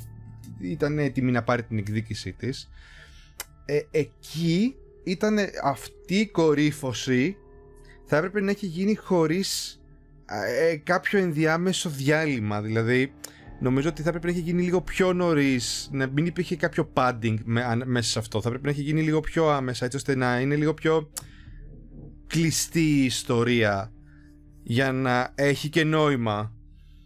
Γιατί ενώ, ενώ, αποφάσισε, ενώ αποφάσισε ότι ξέρεις κάτι, I'm over it, δεν θα το συνεχίσω, ξαφνικά ξανατίθονται οι τροχοί σε κίνηση για ένα τελευταίο ε, για, μια, για μια τελευταία κλωτσοπατινάδα, κορύφωση, τέλος. Αυτό, ε... αυτό ήταν από τα σημεία που μου φάνηκε forced, δηλαδή σε φάση εκεί ένιωσα ξεκάθαρα ότι το παιχνίδι ήθελα να σου πω ότι δεν θα υπάρξει happy end για κανέναν. Και είναι σε φάση, οκ, okay, το δέχομαι, δεν με χαλάει να μην έχει happy end το χαρακτήρας, αλλά δώστε μου λίγο καλύτερα. Μην μου το σερβίρεις τόσο πολύ με το ζόρι. Mm-hmm. Δηλαδή, αν το πάρουμε mm-hmm. και στα γεγονότα του παιχνιδιού πάντα, έτσι. Ο Τόμι και αυτός είπε ότι θα έπρεπε να έχει σταματήσει μετά από όλο αυτό. Δεν είχε κάποια λογική να πάει και να βρει την Έλλη, ενώ η Έλλη ζει ήσυχα τη ζωή της με την Τίνα και το παιδί τους. Να της πει, ε, ξέρεις, βρήκαμε την ε, Άμπη. Ε, θα πάμε να τη φάμε λάχανο. Go get her, Jade. Ναι, δηλαδή δεν είχε κάποιο νόημα. Μάνο, τι λες και εσύ για όλο αυτό? Αν δεν μου ξέφυγε κάποιο point εδώ και εκεί, mm-hmm. διαφωνώ σε όλα. Α, ξεκίνα, έλα. Δώσε, χαστούκια σε όλου, παντού. Δώσε μας. Βέζονες activated, πάμε. Yes. Ναι, λυπάμαι, δεν το κάνω επίτηδες. It just happens, έτσι. Λοιπόν. Ντούτ, γι' αυτό σε φέραμε. Είπαμε αντιδραστικός. Γι' αυτό σε... Γιατί νομίζεις σε φέραμε για να συμφωνήσεις, λέγε. Ωραία, ωραία, ωραία. Χαίρομαι που τέλος πάντων ξέρουμε που έχουμε μπλέξει. Όλοι μαζί παρέα. Λοιπόν, ε, για την τελευταία απορία. Δηλαδή, για το αν είχε λόγο ο Τόμι να ξαναμπεί στη διαδικασία. Παιδιά, είναι ο αδερφός του. Και ήταν μπροστά. Ναι, αλλά πρόσεξε, ο ίδιος ο Τόμι ήταν ήδη διστακτικός από την αρχή του παιδιού. Στην Έλλη. Ε, να χώσει την Έλλη. Στην Έλλη. Μέσα. Γιατί η Έλλη είναι ένα ναι. παιδί. Και εσύ, αν ήσουν στη θέση του Τόμι και ήσουν έτοιμος για, για σφαγή και σκεφτόσουν αν θα μπορέσεις να πάρεις αρκετά άτομα για να είσαι πιο σίγουρος και δεν ξέρω και εγώ τι, δεν θα πετούσες τη σκούφια σου να πάρεις ένα, ένα παιδί στην εφηβεία. Ναι, αλλά πρόσεξε, that's the point. Αυτό ακριβώς. Βλέπεις στην αρχή του παιχνιδιού ότι ο Τόμι ακούει τη γυναίκα του τη Μαρία και του λέει ότι ξέρεις κάτι. Ακούει, δεν μπορείς να σηκωθείς. Ακούει να τη φύγεις, γυναίκα του τη Μαρία, να, ακούει. Δεν το είδες αυτό να συμβαίνει. Έλα. Πού είδες στο παιχνίδι να συμβαίνει ότι ακούει τη γυναίκα του τη Μαρία? Όχι, στην αρχή αρχή του παιχνιδιού, άμα δεις, μετά ακριβώς από την δολοφονία του Τζόελ, βλέπεις ότι ο Τόμι, αν του έλεγε η Έλλη, OK, εντάξει, ας τα αφήσουμε, ας συνεχίσουμε να ζήσουμε τη ζωή μας, θα το έκανε. Ήταν σε εκείνο το point, γιατί της έλε, του έλεγε, τι έλεγε στην Έλλη ότι ξέρεις κάτι, δεν έχουμε αρκετά άτομα, δεν μπορούμε να πάμε στο άγνωστο, στο γιόλο. Και τι λέει η άλλη, εσύ μιλάς τώρα ή αυτή? Το, το χτύπησε σε φάση τι έγινε, πες παντόφλα. Και ο άλλος στον κοινό του λέει, ναι, αλλά είναι valid point. Έχει δίκιο σε αυτό το πράγμα. Οπότε ο Τόμι ήταν και αρχίτερα συντακτικός. Εγώ έτσι όπως το συνειδητοποίησα εγώ. Και, και τι, και τι σημαίνει το... αυτό. Βασικά το ότι, το ότι φαίνεται αυτός ο δισταγμός, φαίνεται. Δεν, δεν αντιλέγω. Αλλά το φαίνεται με το, με το είναι. Πηγαίνει πολύ γρήγορα περίπατο. Μόλις θυμηθούμε ένα αγαπητό. Το do as I say, not as I do. Γιατί και εκείνος ζήτησε μια μέρα ε, διορία παραπάνω και το πρώτο που έκανε ήταν να τζάσει. Εγώ νομίζω ότι ο Τόμι, έχω την εντύπωση ότι έφυγε μόνος του, γιατί όντως προφανώς ένιωθε την επιθυμία για εκδίκηση, που σκότωσαν τον αδερφό. Αλλά ήταν απ' την άλλη, έκανε ότι ήταν δυνατόν, και αν θυμάσαι, είδες και το γράμμα που έγραψε στη Μαρία, που λέει κλείδωσέ την αμαρτία στη μέσα. Ήθελε να αφήσει την Έλλη έξω από όλο αυτό. Και όταν η Έλλη ήταν όντως έξω από όλο αυτό και ζούσε τη ζωή της, mm. ξαφνικά να γυρίσει και να πάει να πει είναι βέστη και σκότωσέ την. Κάμον, δεν κόλλωσε αυτό, ρε. Μα το point of no return ήταν τότε στην αρχή, όχι μετά. Όταν έχεις ξεκινήσει αυτή τη διαδρομή και έχεις κάνει αυτά που έχεις κάνει, ως Τόμι, ως Έλλη, ως όλοι αυτοί που συμμετείχαν σε αυτή την προσπάθεια, αν τα έχεις κάνει και τα έχεις βιώσει αυτά τα πράγματα, έχεις αφήσει πολύ πίσω σου το σημείο στο οποίο παίζει debate το αν ασχολούμαι ή δεν ασχολούμαι. Εγώ έβλεπα και στην Έλλη δηλαδή την ανάποδη την, την πίεση. Δηλαδή, ναι, μεν πήρε την απόφαση, τουλάχιστον έτσι το εξέλαβα εγώ. Ε, ναι, μεν πήρε την απόφαση που πήρε να κάνει πίσω στο τέλος, που ήταν και δεδομένων των συνθήκων, εδώ που τα λέμε, ε, και χρειάστηκε να την πριζώσει πάλι ο Τόμι. Αλλά πριν εμφανιστεί ο Τόμι για να την πριζώσει, το παιχνίδι έκανε ό,τι περνούσε από το χέρι του και ο Ντράκμαν έκανε ό,τι περνούσε από το χέρι του για να σου δείξει ότι το έχει αποθυμένο. Μερικές φορές είναι, είναι, είναι επίσης ναι, ανθρώπινο. Και εκείνο φάνηκε λίγο forced. Δηλαδή σε φάση ε, έχει περάσει όσα έχει περάσει η Έλλη. Έχει σκοτώσει τόσο άλλο κόσμο. Ε, θυμίζω ας πούμε στο πρώτο παιχνίδι τη φάση με τον βιαστή. Έχει γενικά ζήσει όλα. Και το μόνο πι τι ες ντι που της έχει μείνει ήταν ο θάνατος του Τζοέλ. Α, κοιτά. Και συλλογή να έχεις. Ε, υπάρχει μια ιεράρχηση φαντάζομαι. Δεν σου λέει κανένας ότι είναι το, το μόνο. Ε, νομίζω, νομίζω ότι αυτό είναι, λειτουργεί. Κοίτα, το, το θέμα είναι ότι σε έναν τέτοιο, σε έναν τέτοιο κόσμο ε, μόνο πι τι ες ντι. Έτσι, γιατί μιλάμε για, αυτό, για ναι, έναν πολύ φανώς. Σκληρό κόσμο με πολύ θάνατο, πολύ βία, ε, πολλά ηθικά ζητήματα τα οποία δεν έχεις χρόνο να το σκεφτείς. Και γενικά, εγώ έχω να πω το εξής. Έτσι, έχω να πω το εξής. Ίσως ο αδερφός του Τζόελ εκείνη τη στιγμή που ε, πήγε στην Έλλη και της είπε ξέρεις κάτι, εδώ είναι η Άμπη, get her a Jade. Ναι, καταλαβαίνετε εννοώ. ε, Ίσως να μην πρέπει να το καταλογίσουμε σε αυτόν, γιατί εκείνη τη στιγμή, όπως καταλαβαίνετε ψυχολογικά, είναι η σκιά του εαυτού του. Έχουν περάσει κάποιοι μήνες, Έχει... έχει μπει σε αυτή τη λίμνη της κατάθλιψης που έχασε τον αδερφό του. Έχει βγει από την άλλη πλευρά ως ως η σκιά του εαυτού του. Εγώ ναι, και το καταλογίζω. Δηλαδή και σε ακριβώς. εμφάνιση, άμα δεις, έχει παραμορφωθεί ε, από τη σφαίρα. Ακριβώς. Εγώ, το καταλο... Εγώ θα καταλόγιζα πιο πολύ στο γεγονός ότι η Έλλη είχε φτάσει, είχε αυτό το επίφανη ξαφνικά, είπε fuck it, δεν θα ασχοληθώ άλλο, θα παραμείνω, γιατί μας το έδειξε στο τέλος ότι είχε γίνει αυτή η συζήτηση με τον Τζόελ, όπου του είπε ότι θα προσπαθήσω να σε συγχωρήσω τη νύχτα πριν πεθάνει ο Τζόελ. Το είχε μέσα της αυτό η Έλλη. Ήταν στη διαδικασία όπου οι πληγές της, κυρίως οι ψυχολογικές, ξεκινούσαν να πουλώνονται με πολλή δυσκολία, αλλά είχε τη γυναίκα της, είχε το μωρό, είχε μια ζωή που ήταν λίγο πιο δομημένη, είχε βρει πλέον ότι αυτό θα κάνω, είχε βρει ρε παιδάκι με αυτή την ειρήνη την, και την εσωτερική, εφόσον πλέον κατάλαβε κάποια πράγματα, και ξαφνικά όλα αυτά φύγανε από το παράθυρο από την ίδια την Έλλη, γιατί θα μπορούσε να πει ότι «Οκ, okay, σε ευχαριστώ πάρα πολύ, αλλά καταλαβαίνω τον πόνο σου αγαπητέ, αλλά δεν μπορώ να το κάνω. Αν θες κάνω μόνο σου, εγώ δεν μπορώ. Ε, γιατί α, β, γ, ε, για τη μνήμη του Τζόελ, για τη μνήμη του ότι θέλω... Και για το γεγονός ότι θέλω λίγο να πουλωθώ, έχω πίσω μια οικογένεια, έχω πίσω την κοπέλα μου με το παιδί της και θέλω να ζήσω αλλιώς. Και ότι πλέον θέλω να σπάσω αυτό το κύκλο βίας που υπάρχει». Όχι, για κάποιο λόγο αγνοεί και την Ντίνα και σηκώνεται και φεύγει. Δεν το, το χρεώνω ξεκάθαρα στην Έλλη ως χαρακτήρας, έτσι. Το ότι αποφάσισε και πήρε αυτή την, αυτή την απόφαση, ενώ δεν θα έπρεπε να την είχε πάρει. Άκουσε με εκατό τοις εκατό μαζί σου. Και εδώ είναι το θέμα. Αντί λοιπόν εκεί πέρα να το κάνω όπως το κάνω, για μένα πάντα, κατά δική μου γνώμη, το, αυτό που δεν έδειξαν και έπρεπε να δείξουν, λίγο παραπάνω ίσως, είναι ότι η Έλλη έχει το λεγόμενο survivor's guilt. Νιώθει ένοχη που έζησε και δεν σώθηκε η ανθρωπότητα. Και αυτό είναι κάτι που την τρώει και την τυραννάει.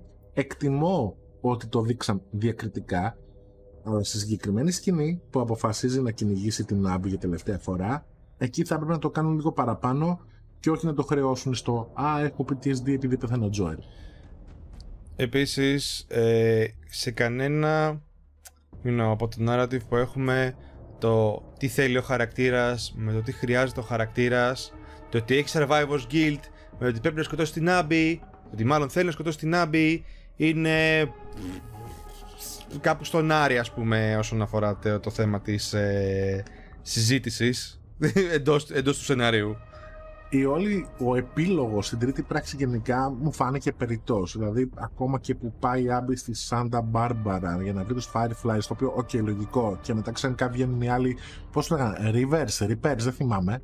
Τέλος πάντων. Ε, ναι. Κάπως έτσι, όλο αυτό το πράγμα που την έλαβα, που την εκμαλώτησαν, ήταν ψιλοάκυρο, παιδιά, για μένα. Και επίσης, πριν περάσουμε στο επόμενο θέμα που σχολιάσουμε, θέλω να πω ότι μπορούσα να παραβλέψω τα πάντα μέχρι τη στιγμή που στο τέλος απείλησε να σκοτώσει τον Λεβ. Εκεί πέρασε σε villain territory η Έλλη. Δεν με νοιάζει γιατί το έκανε. Ε, εκείνο δεν μου κάθεσε καθόλου καλά. Ε, πο, ε, το, πώς θα το συζητήσουμε? Ω, λες, δεν με νοιάζει γιατί το έκανε, απλά δεν μου έκατσε καθόλου καλά. Κοίτα, εννοώ ότι καταλαβαίνω το πιθανό mindset του χαρακτήρα εκείνη τη στιγμή, αλλά και πάλι, ειδικά η Έλλη, η οποία νωρίτερα στο παιχνίδι έχει σκοτώσει μια έγκυο γυναίκα, δεν θα έπρεπε να απειλήσει έναν αθώο. Κοίτα, όταν σκότωνε την έγκυο γυναίκα δεν είχε πάρει χαμπάρι ότι ήταν έγκυος. Και αυτό είναι ένα κλασικό τέχνασμα τώρα που γίνεται σε, στο χώρο του θεάματος, έτσι. Γι' αυτό έφαγε και mm-hmm. διπλή φρίκη μετά, αλλά στην πραγματικότητα αυτό το τέχνασμα δεν υπάρχει για να γλιτώνει η Έλλη, υπάρχει για να αισθάνεσαι εσύ ο κέμερη πάρτι σου, ο παίκτης εκείνη την ώρα, που υποτίθεται mm-hmm. ότι έχεις ένα δέσιμο με, τη, με την Έλλη. Γενικά τέτοιου είδους τεχνάσματα είχε σε διάφορες πάρτες, ακόμη και με, στην περίπτωση με, τη, με την ώρα και το βασανισμό. Ναι, αλλά ο παίκτης ξέρει ήδη ότι η Έλλη είναι έγκυος. Ναι, και εσύ όμως κρίνει, εκείνη την ώρα κρίνεις την Έλλη. Ε, εκείνη την ώρα όμως εσύ καλείσαι να κρίνεις την Έλλη. Και αν θες να κρίνεις την Έλλη, δεν θα την κρίνεις σαν να ήξερε, γιατί δεν, δεν πήρε χαμπάρι. Το ότι ξέρεις εσύ δεν σημαίνει τίποτα για την Έλλη. Εσύ είσαι στην άλλη άκρη και κρατάς ένα χειριστήριο. Το ότι ξέρεις εσύ και ότι η Έλλη δεν γνωρίζει, δημιουργεί και αυτό το suspense που εκείνη τη στιγμή υπήρχε, το τι θα κάνει η Έλλη. Γιατί, you know, συνήθως το suspense δημιουργείται όταν εσύ ξέρεις μια λεπτομέρεια, αλλά δεν το ξέρουν οι χαρακτήρες της ταινίας και περιμένεις να δεις τι θα γίνει. There you go. Ωραία λοιπόν, και τώρα πάμε στο επόμενο μας θέμα. ελ τζι μπι τι, ελ τζέι ντάμπλιου, woke agendas, πείτε το όπως θέλετε. Λοιπόν, έχουμε προφανώς τη σχέση μεταξύ της Έλλη και της Ντίνα. Έχουμε το Λεβ ως τρανς χαρακτήρα. Και γενικά βλέπουμε ότι με, ακόμα και μέσα στο παιχνίδι απεικονίζουν ρατσισμό απέναντι σε... απεικονίζουν ομοφοβία. Και συγκεκριμένα τη βραδιά που φιλήθηκαν στο χορό η Ντίνα με την Έλλη και ο, δεν θυμάμαι, ο bartender πώς το λέγανε, yeah, που τσίνησε. Ναι. Ναι. Τα γνωστά σε όλους μας ομοφοβικά σάντουιτς. Ναι, τα οποία ε, ε, μυρίζουν ωραία. Ακριβώς. Λι, λοιπόν, και προφανώς εννοείται η αντίδραση μεγάλης μερίδας εκ του κοινού που αντέδρασε σε όλο αυτό το πράγμα. Όπως είπα και νωρίτερα, προσωπικά δεν το καταλαβαίνω γιατί ε, ξέρετε ήδη ότι η Έλλη είναι λεσβία. Το να πει κάποιος ότι δεν ήξερε ότι η Έλλη είναι λεσβία σημαίνει ότι δεν έπαιξε το πρώτο παιχνίδι, δεν είδε ποτέ το ντι ελ σι, δεν είδε τίποτα, δεν το έπαιξε καθόλου. Ε, όσο για τον ε, Λεβ, νομίζω ήταν μια χαρά η απεικόνιση, δεν έδειξε τίποτα άσχημο.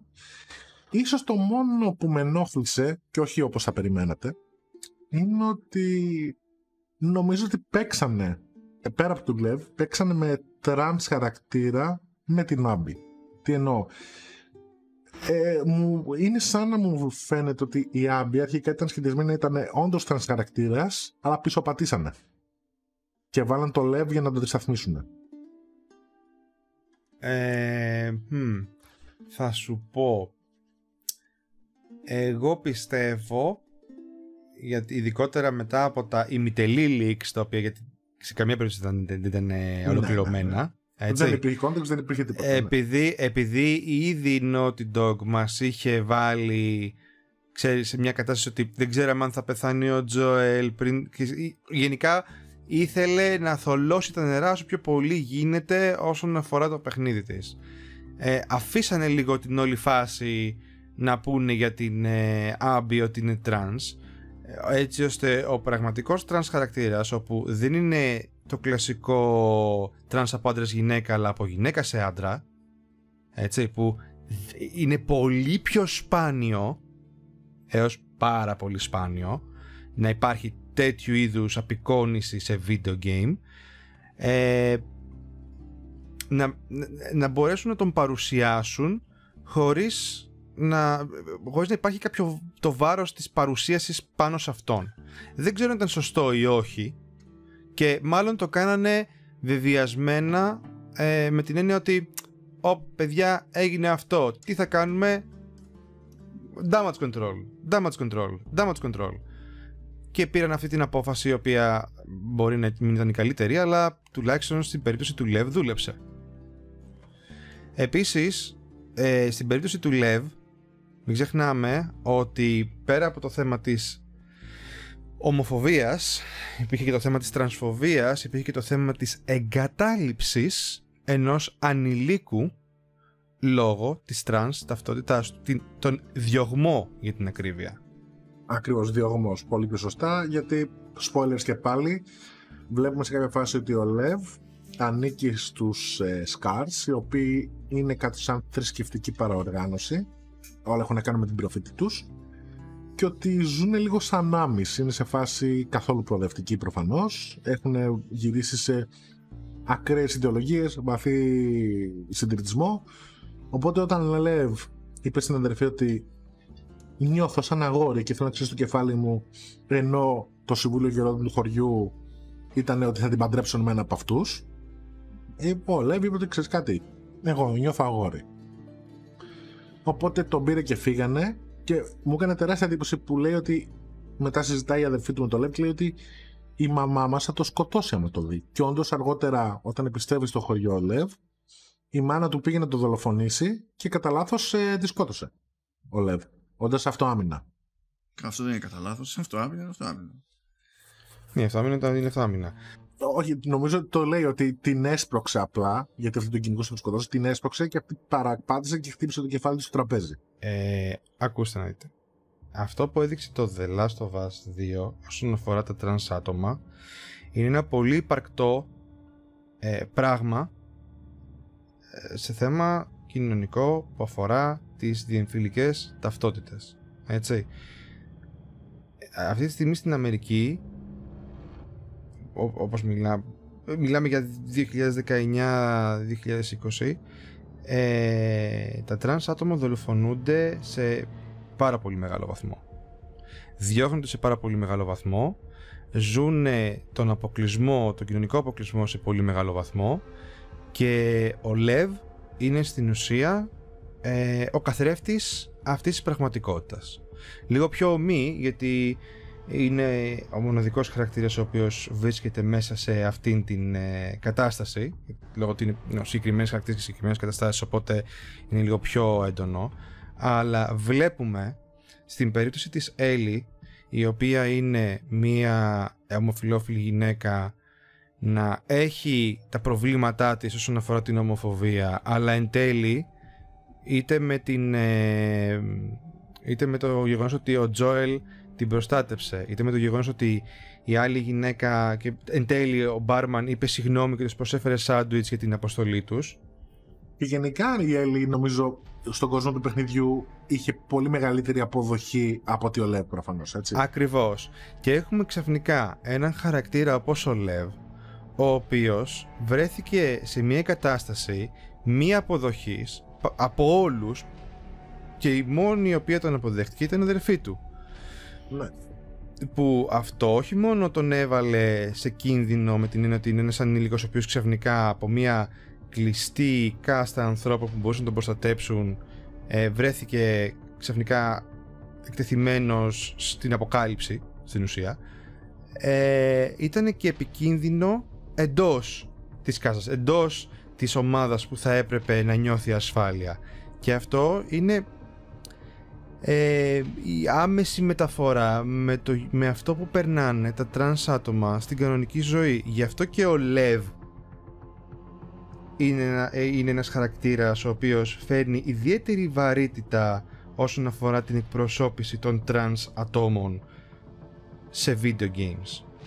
Πρώτα απ' όλα γιατί είναι από τους ελάχιστους χαρακτήρες που είναι ε, female to male, και είναι και από τους λίγους χαρακτήρες όπου ξεκάθαρα δείχνει και πολύ ομά το πρόβλημα που αντιμετωπίζουν οι transsexual άνθρωποι στην πραγματική κοινωνία. Και γι' αυτό ίσως η Naughty Dog ήθελε να μην πέσουν τα φώτα πάνω στον Λεύ και το ρίξαν πάνω στην Άμπη, που στο κάτω-κάτω ήταν ένας από τους κύριους χαρακτήρες, για να μπορέσει να δώσει στον Λεύ την βαρύτητα που θα έπρεπε να δοθεί όσον αφορά τα βιώματά του.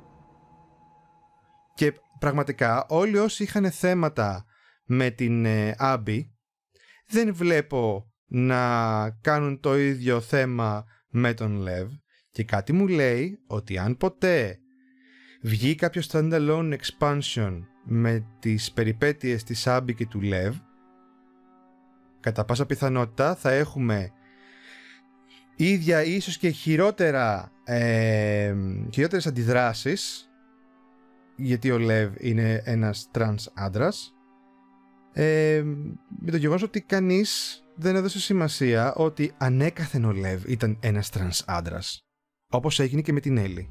Η αλήθεια είναι ότι, Μάνο, θέλω και προφανώς και την άποψη για όλα αυτά, ε, όντως δείχνει το παιχνίδι ότι είτε expansion είτε sequel θα μπορούσε να είναι η Άμπη και ο Λεύ στο μέλλον. Για πες μας, Μάνο, τι έχεις να πεις για όλο αυτό και το πώς αντιμετωπίστηκε αυτή η κατάσταση από την... Λοιπόν, πρω, πρώτον Uh, επειδή αν κατάλαβα καλά φαίνεται να συμπέφτεται και οι δύο σε μια θεώρηση που λέει ότι γίνανε που γίνανε οι διαρροές και αυτό ενδεχομένως οδήγησε την Naughty Dog στο να κάνει κάποιες προσαρμογές τελευταία στιγμή στο πώς θα ασχοληθεί με την Nabi και τα λοιπά ε, και με τον Lev εντός του παιχνιδιού. Δεν θα έριχνα ιδιαίτερη βαρύτητα σε αυτή τη θεώρηση, λυπάμαι, διότι αν θυμάμαι καλά το time frame των διαρροών, δεν μιλάμε για χρονικά περιθώρια που μια τέτοια ομάδα σε τέτοια παραγωγή μπορεί να κάνει τέτοιες αλλαγές. Όχι, όχι. Παρανόηση. Παρανόηση. Παρανόηση. Η... Δεν ήταν το θέμα να αλλάξαν στο παιχνίδι. Το θέμα είναι ότι είπαν, κοιτάξτε, το spotlight είναι εκεί. Ας το αφήσουμε εκεί για να αφήσουμε αυτό που έχουμε γράψει για τον trans χαρακτήρα μας στο παιχνίδι intact. Με την έννοια ότι δεν θα υπάρξει mm-hmm. κάποιο θέμα με αυτό. Καταλαβες. Δεν ήταν το ότι αλλάξαν το παιχνίδι. Είναι ότι ε, εφόσον έγινε αυτό που έγινε και εφόσον κάνουμε που κάνουμε αυτό το παιχνίδι με το να κρατάμε τα πάντα όσο πιο θολά γίνεται, ας το κρατήσουμε εκεί για να μην πέσει όλο αυτό το περίεργο ε, αρνητικό βλέμμα πάνω στον πραγματικό τρανς χαρακτήρα. Αυτό εννοώ, όχι τα αλλάξαν το παιχνίδι. Καμία σχέση. Δεν δε, δε θα πόνταρα ούτε σε τόσο βαθιά σκέψη. Γιατί λέτε για το επικοινωνιακό στην ουσία. Ξεκάθαρα, ναι. Στην ουσία λέτε για το επικοινωνιακό δηλαδή. Αυτό που είπα δεν σημαίνει ότι δεν έπαιξε καμία περίπτωση ότι γίναν τα leaks και μετά άλλαξαν κάτι. Εγώ το, το βάζω απλά σαν πιθανότητα, έτσι. Το σου λέω ότι όντως έτσι έγινε. Ότι θα μπορούσε η Άμπη αρχικά να ήταν το concept της trans χαρακτήρας και μετά να το αλλάξανε. Δεν, δεν μου δίνει καθόλου τέτοια εντύπωση. Γιατί γενικά το, το παιχνίδι γενικά το, το παιχνίδι μπαίνει στη διαδικασία και όχι επειδή έχει ατζέντα ή δεν ξέρω εγώ τι άλλο τι θέλει να το αυτήσει ο καθένας. Μπαίνει στη διαδικασία και έχει υποτίθεται ένα κεντρικό story arc και θέλει να πετύχει κάποια πράγματα και παίρνει κάποιες συνειδητές αποφάσεις ε, να ασχοληθεί μέσα στη, στη μεγάλη εικόνα σε τέτοιο περιβάλλον όπου στην πραγματικότητα όλα είναι άγρια δύση και πάνε περίπατο ηθική, πάνε περίπατο παραδόσεις, πάνε περίπατο όλα. Και σε ένα τέτοιο περιβάλλον που όλα είναι σχετικά mm-hmm. πώς θα μπορού, τι, τι θα σήμαινε για τέτοιες περιπτώσεις που πρέπει να πάρουμε αποφάσεις, διότι δεν είναι... Είμαστε εμείς εδώ και ασχολούμαστε πάλι με το τι μας αρέσει, τι δεν μας αρέσει του καθενός να βλέπουμε σε κοινωνικό επίπεδο. Το βάζει όλο αυτό να λειτουργήσει σε ένα, σε ένα πλαίσιο όπου σχεδόν οτιδήποτε είναι θέμα ζωής και θανάτου. Και σε φέρνει εσένα σαν παίκτη να μπεις στη διαδικασία, ό,τι και αν πιστεύεις, να αναγκαστείς να αναρωτηθείς τι θα έκανες εκείνη την ώρα. Θα έσωσες αυτόν, δεν θα έσωσες εκείνον. Γιατί δεν είναι ζήτημα γούστου, δεν είναι ζήτημα προσωπικής κοσμοθεωρίας, είναι κάτι συμβαίνει τώρα και κάτι καλούμε να κάνω. Και νομίζω ότι με αυτόν τον τρόπο, βάζοντας δηλαδή όλους τους χαρακτήρες σε, μια, σε διάφορες ακραίες καταστάσεις όπου κάτι πρέπει να διαλέξουν,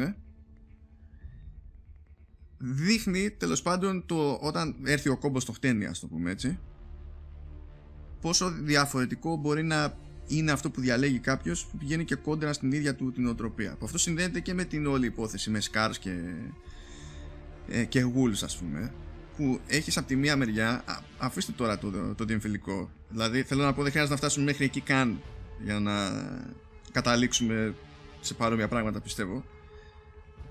ε, Είναι μαθημένη η Άμπη να, να σκοτώνει Scars. Είναι μέρος της καθημερινότητας. Πιστεύει χίλια πράγματα για τους Scars. Πιστεύει περισσότερα αρνητικά πράγματα για τους Scars από ότι ε, έχει καθίσει, έτσι όπως το δείχνει το story, να αναρωτηθεί ever ε, για, για τη διεμφυλία.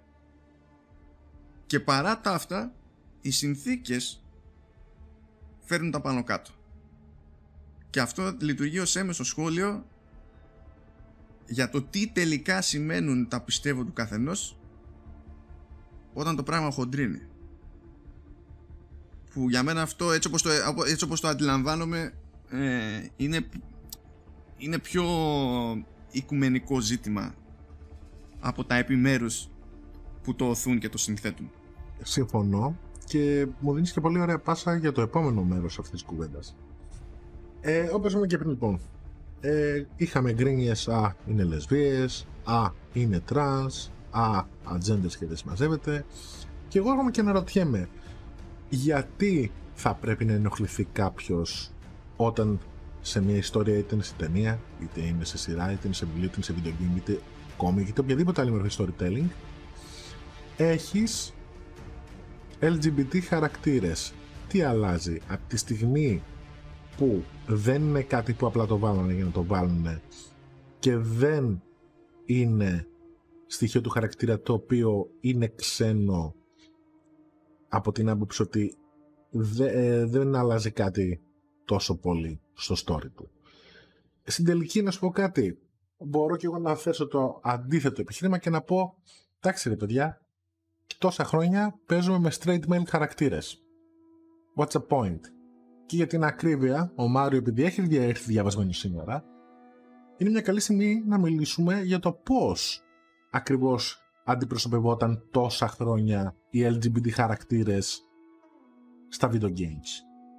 Μάριο, μιας και είσαι εφοδιασμένος με παλαιμοφόδια, για πάμε να το δούμε λίγο αυτό. Λοιπόν, λοιπόν ε, ψάχνοντας λοιπόν για το podcast, ε, γενικά ψάχνοντας, ε, επιτυχαίνω ένα paper στο International Journal of Communication, ε, το οποίο αφορά με τα trends ε, της, ε, του representation γενικά το, της ελ τζι μπι τι community στα video games από το χίλια εννιακόσια ογδόντα πέντε μέχρι το δύο χιλιάδες πέντε. Να πούμε ότι αυτό θα το βρείτε κάτω στην περιγραφή με link, να το δείτε κι εσείς. Ναι, ναι, υπάρχει, υπάρχει και το πι ντι εφ ε, της, του συγκεκριμένη, της συγκεκριμένης έρευνας. Μπορεί να το κατεβάσετε ολόκληρο και να το διαβάσετε.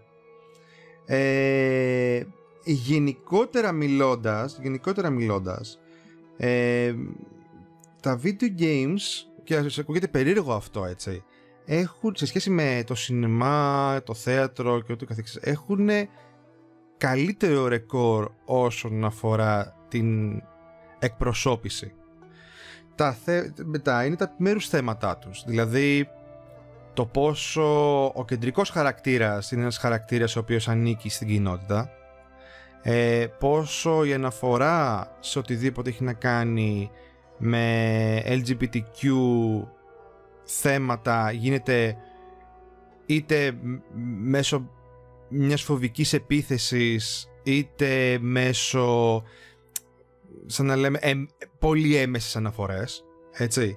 Και, δεν είναι, και είναι λίγο περίεργο για το πώς ε, ανά τα έτη ποιο είδους ε, ελ τζι μπι τι κιου άτομα εμφανίζονται στα παιχνίδια, το οποίο είναι ένα τρομερό γράφημα.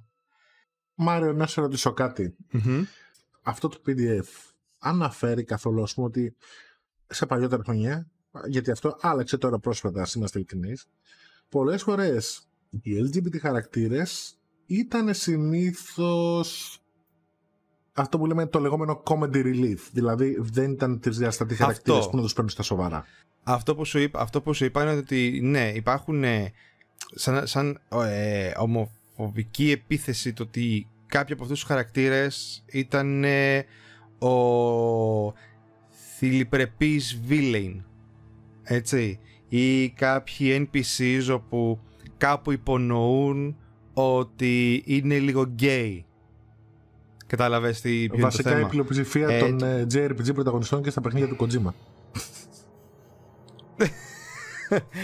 Παραδόξως, παραδόξως ε, από τα παιχνίδια που, από τα παιχνίδια τα οποία βρήκανε τις ε, αναφορές σε ελ τζι μπι τι κιου γενικά, σε representation, ε, το σαράντα οκτώ τοις εκατό προέρχεται από την Ιαπωνία.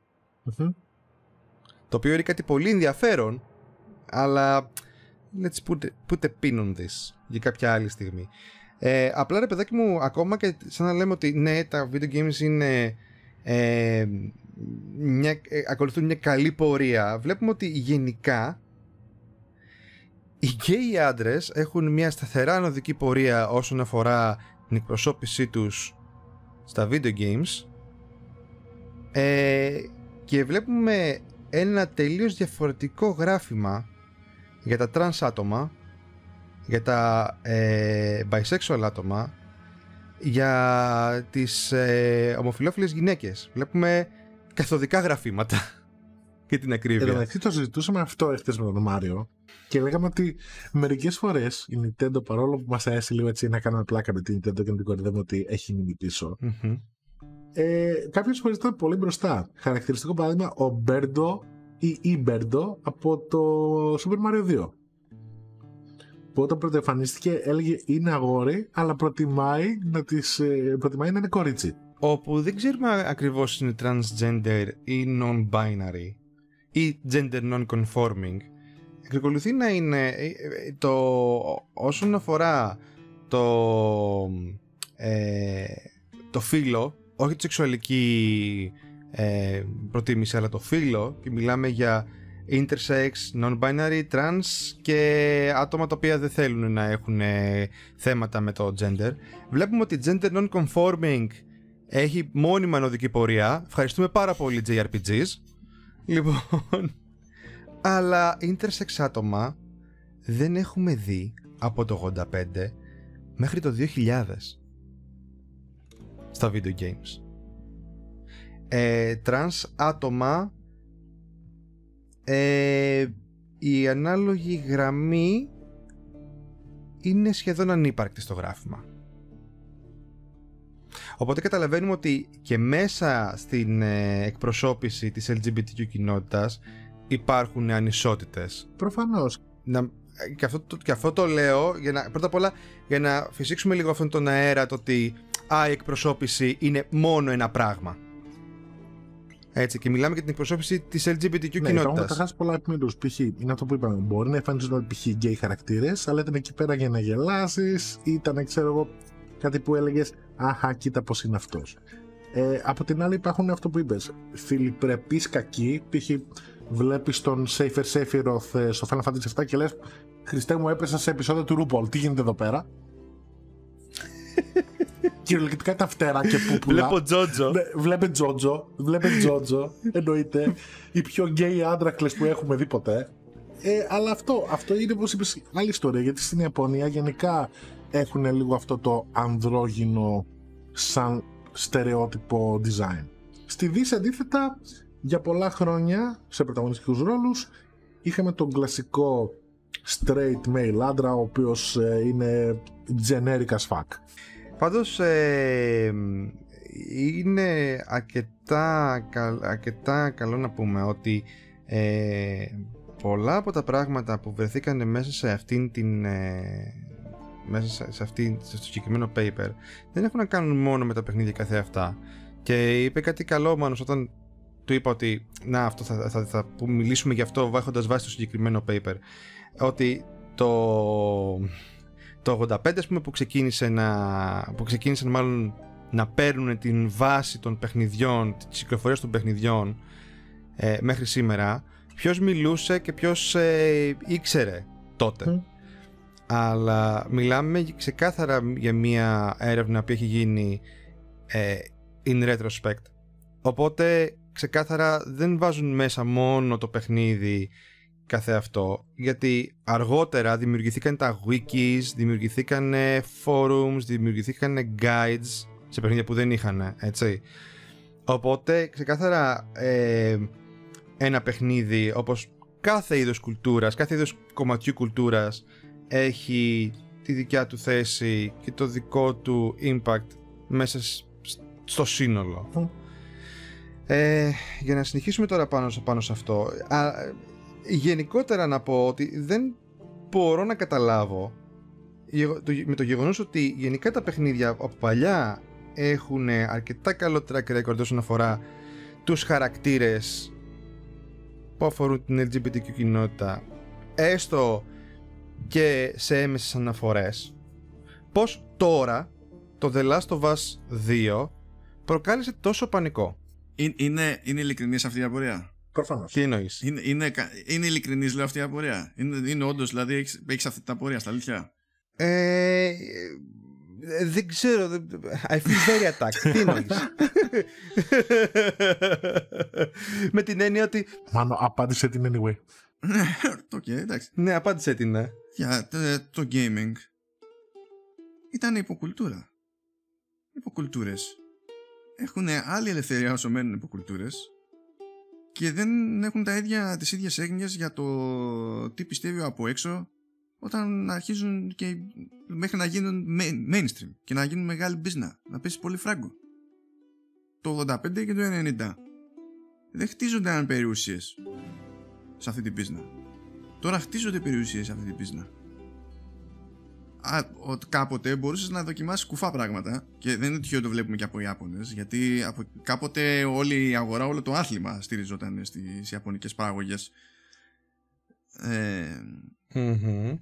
Να κάνει ο καθένας πράγματα που ξέρουμε ότι είναι πολύ πιο δύσκολο να τα κάνει σε μεγάλη παραγωγή σήμερα. Το φράγκο είναι. Το φράγκο και η κλίμακα. Γιατί το φράγκο και η κλίμακα θέλουν αποφυγή ρίσκου. Και η αποφυγή ρίσκου σε οδηγεί σε άλλα πράγματα μετά. Σε άλλα ερωτήματα, σε άλλες απαντήσεις. Ναι, αλλά άκου να δεις τώρα ποιο είναι το θέμα. Μιλήσαμε πριν για επιλογές και το πώς ε, ένα κομμάτι software μέσω των επιλογών του και you know, το ότι κάποιος μπορεί να έχει προβλήματα με την ακοή, με την όραση, με, το, με τα χίλια δυο. Ε, είναι καλό να υπάρχουν επιλογές, είναι καλό να υπάρχουν πράγματα που θα βοηθήσουν κτλ. Δεν μπορώ να καταλάβω, εφόσον έχουμε κάτι τέτοιο από το παρελθόν, έτσι, πώς αυτό το κομμάτι που ενώ συμφωνούμε όλοι για το θέμα το ένα, δεν συμφωνούμε για το θέμα το άλλο, με την έννοια ότι δεν πειράζει αν ένας χαρακτήρας, κύριος χαρακτήρας σε ένα game είναι η λεσβία, η τρανς, η intersex, γιατί στο κάτω-κάτω υπάρχουν άλλα παιχνίδια που έχουν άλλους χαρακτήρες που μπορεί να είναι straight, μπορεί να είναι gay, μπορεί να είναι cis, μπορεί να είναι trans, με την έννοια ότι δεν είναι κάτι το οποίο θα το πάρει ο ένας από το ένα καλάθι και θα το ρίξει στο άλλο και το ένα καλάθι έχει λιγότερα και το άλλο περισσότερα. Δεν, δεν καταλαβαίνω γιατί ξαφνικά αυτό, και ειδικότερα όταν μιλάμε ότι έχει παραπάνω λεφτά, άρα έχει παραπάνω πόρους, θα πρέπει να είναι κάποιο είδους αγώνας ταχύτητας. Και στο κάτω-κάτω, αν θέλεις να το πάμε με το broad appeal, ξέρω εγώ, το ότι οι εταιρείες δεν θέλουν απλά πολλά λεφτά, θέλουν όλα τα λεφτά. Μην ξεχνάς ότι όλα αυτά τα άτομα τα οποία ε, είναι gay, είναι trans, είναι intersex και θα τους άρεσε να δουν κάποιον που θα μπορούν να δουν τον εαυτό τους σε αυτό, να το πληρώσουν και να παίξουν και αυτοί. Ε, you know, είναι λεφτά. Ναι, αλλά υπάρχει, υπάρχει και ρίσκο, υπάρχει και κόστος ευκαιρίας. Δηλαδή, για να, για να σου κάνει το χατήρι πιο εύκολα μια εταιρεία που υπάρχει για πολύ συγκεκριμένο λόγο, πρέπει εκείνοι που θα πληρώσουν για να δουν κάτι που μοιάζει περισσότερο στους ίδιους, για να είναι πιο εύκολο να έρθουν πιο κοντά με τον α και β χαρακτήρα, πρέπει να είναι σε θέση να δώσουν περισσότερα από τους άλλους που με το ίδιο περιεχόμενο θα αποφύγουν το παιχνίδι. Και αυτό δεν στο λέω για ξυπνάδα. Στο λέω ότι η εταιρεία που είναι ένα πράγμα που δεν προσπαθεί να σκεφτεί όπως σκέφτεται ένας μεμονωμένος άνθρωπος, είναι εκτός συναγωνισμού, είναι άλλο καπέλο. Έτσι. Θα τα βάλει όλα στο ζύγι. Ναι, αλλά κοίτα να δεις όμως, ε, η έι μπι, στην περίπτωση του The Last of Us δύο, η έι μπι, ε... όχι απλά δεν ήταν trans, ναι, ήταν και straight. Και we had, we had our... Ναι, είχαμε το straight χαρακτήρα. Δηλαδή δεν είναι ότι υπήρξε κόστος ευκαιρίας σε αυτό. Καθένας μπορούσε να δει σε διαφορετικό άτομο διαφορετικά Λε. πράγματα. Εσύ μου το θέτεις σε επίπεδο περιεχομένου. Εγώ σου λέω σε επίπεδο ε, business. Αυτό θα σκεφτεί η, η, η εταιρεία. Δηλαδή εγώ, εγώ μαζί σου σε επίπεδο περιεχομένου. Δεν, είναι, δεν, δεν έχω θέμα με τη λογική αυτή και για τις επιλογές και τα λοιπά και γιατί όχι. Μαζί σου. Αλλά επειδή αναρωτιέσαι, ξέρεις, γιατί βλέπουμε, βλέπαμε μια τάση πριν και τώρα βλέπουμε μια τάση που διαφέρει και γιατί αντιμετωπίζεται σαν να είναι εξαίρεση κάτι που ενδεχομένως παλαιότερα μπορεί να μην ήταν το ίδιο εξαίρεση στην ίδια αγορά. Ε, και το The Last of Us Part δύο είναι εξαίρεση. Δεν, μπορούν, δεν έχουν όλοι το περιθώριο και τα κότσια να κάνουν αυτό το κόμπο των χαρακτήρων σε τέτοια παραγωγή. Ξέρετε παιδιά, πρέπει όμως να αλλάξει λίγο η νοοτροπία του κοινού. Τι εννοώ? Ζούμε στο δύο χιλιάδες είκοσι. Ε, που σημαίνει ότι ίσως θα έπρεπε να αρχίσουμε λίγο σιγά σιγά να αποδεχόμαστε ότι ελ τζι μπι τι άνθρωποι υπήρχαν από πάντα, δεν είναι κάτι που τώρα προσπαθούν να σας πρόξουν και στην τελική δεν χρειάζεται όλα τα παιχνίδια να είναι για όλους. Δεν ήρθε ο Λεύ από το σπίτι σου, σου βάλε το τόξο στο κεφάλι, σε έσυρε μέχρι το μαγαζί και πήγες να πάρεις το παιχνίδι. Κοίτα, πάντως αν με έσαιρνε, ά, άμα με έσαιρνε δεκατριάχρονο θα ήταν εμπειρία. Ή να έχουμε φαινόμενα ότι από άλλους καθυστερημένους να πάνε και να απειλούν τη Λόρα Μπέιλι που έκανε τη φωνή της Άμπη. Ναι, εντάξει, μα ξέρεις ότι υπάρχουν, είσαι στην ίδια χώρα με ανθρώπους και στον ίδιο κόσμο με ανθρώπους που κάποιος τους λέει λεφτά υπάρχουν και λένε α ναι. Πώς όλα αυτά είναι παράξενα, δηλαδή όταν το βάθος σκέψης ε, ε, γίνονται. Ξέρεις κάτι, δεν συμφωνώ, δεν συμφωνώ με αυτούς που λένε όχι, έχει λεσβία πρωταγωνίστρια, άρα και θα παίξω. Δεν συμφωνώ. Δικαίωμά σου, δεν σε υποχρέωσε κανένας να παίξεις, μπρο. Ναι, προφανώς. Εννοείται. Μα και συμφωνώ και με το άλλο που, που είπες ότι ε, δεν, είναι, δε, δεν έχει κανένας την υποχρέωση όλα να είναι για όλους. Ναι. Όπως υπάρχουν ταινίες που δεν είναι για όλους, όπως βιβλία, κόμικ, σειρές, τα πάντα.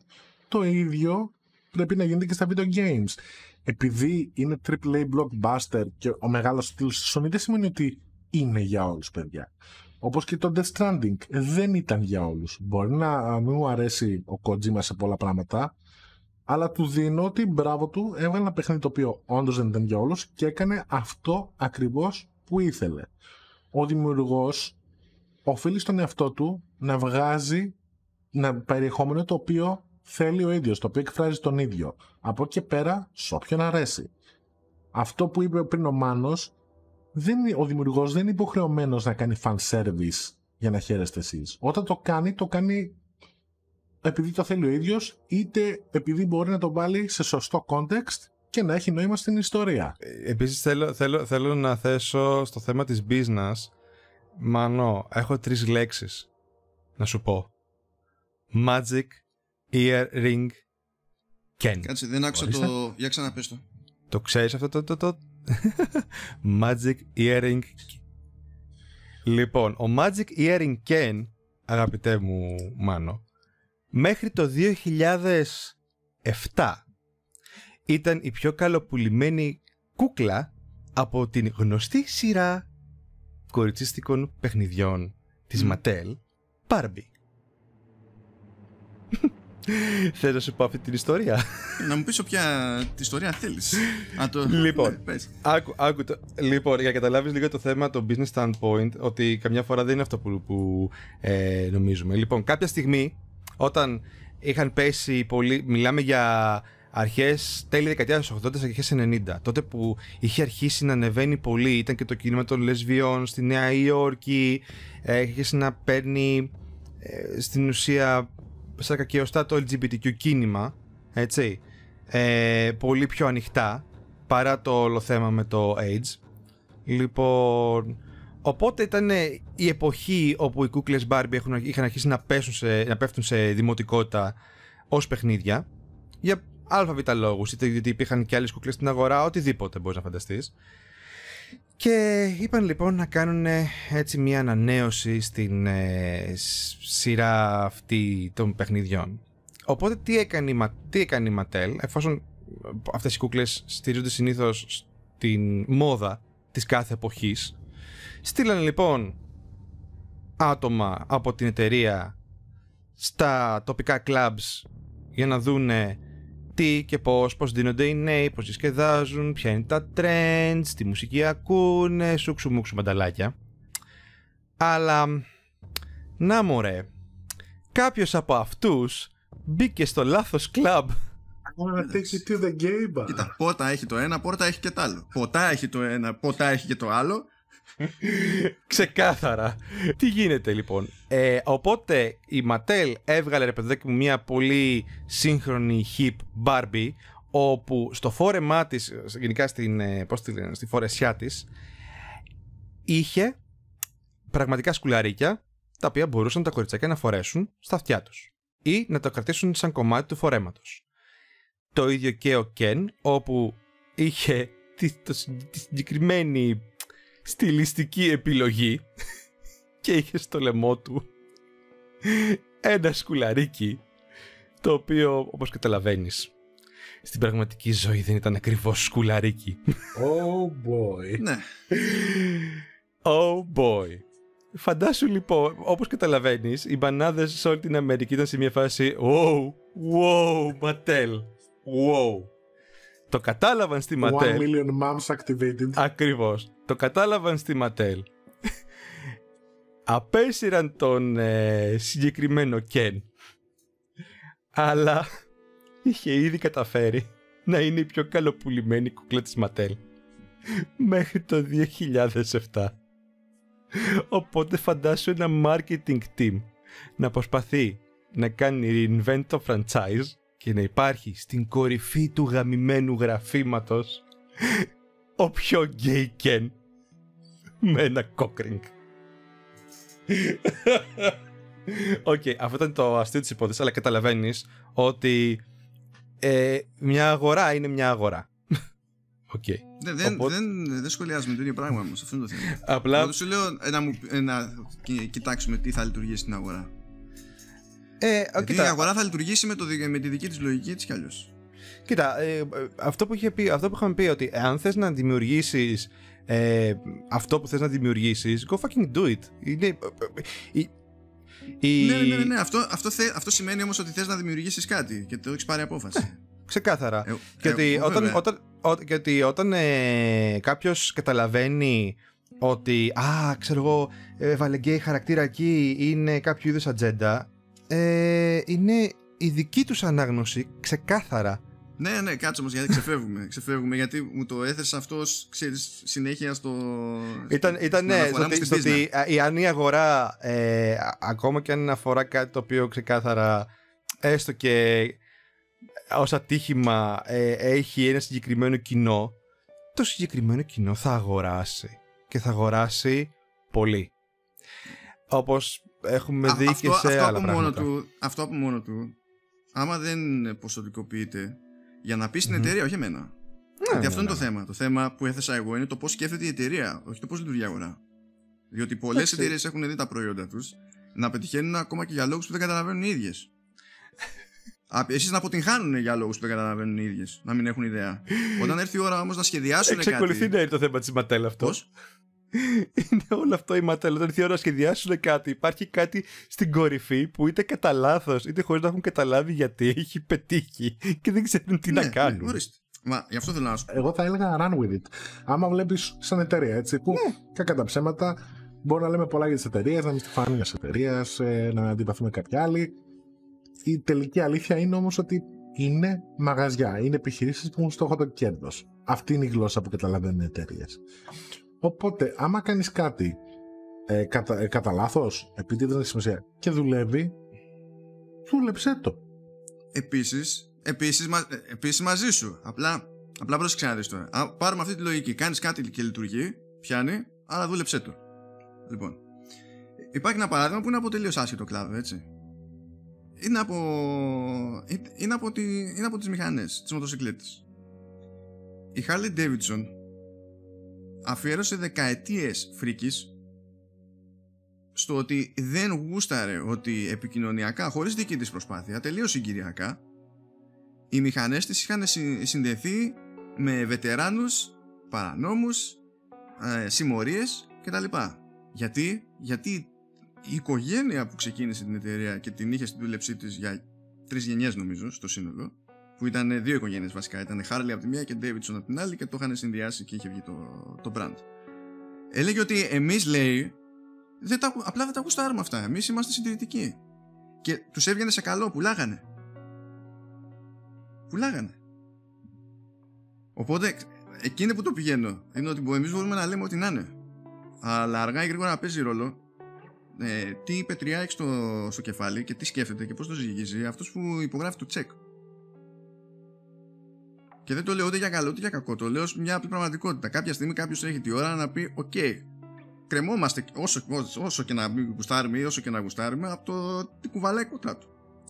Ξέρεις κάτι, ξέρεις ποιο είναι το πρόβλημα, το βασικό πρόβλημα με τις πιο συντηρητικές απόψεις, για να το φέρω και πίσω στο παιχνίδι σιγά σιγά, είναι ότι ο κόσμος αλλάζει.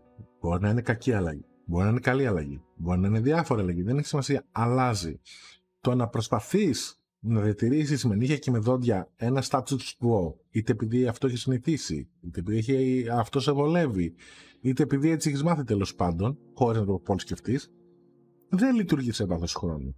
Δηλαδή, ας πούμε τώρα, όσοι γκρινιάζουν για ατζέντες, για λεσβίες, για ομοφυλόφιλους, για ες τζέι ντάμπλιου κτλ., δεν είναι κάτι που θα το σταματήσουν. Και σιγά σιγά, επειδή αλλάζει νοοτροπία απέναντι σε αυτά τα θέματα, και επειδή οι ίδιοι γνωρίζουν ότι όσο περισσότερο εκτίθεσαι σε κάτι διαφορετικό ή ασυνήθιστο, αυτό θα κανονικοποιηθεί, θα γίνει κάτι συνηθισμένο, κάτι αποδεκτό, τους ενοχλεί αυτό.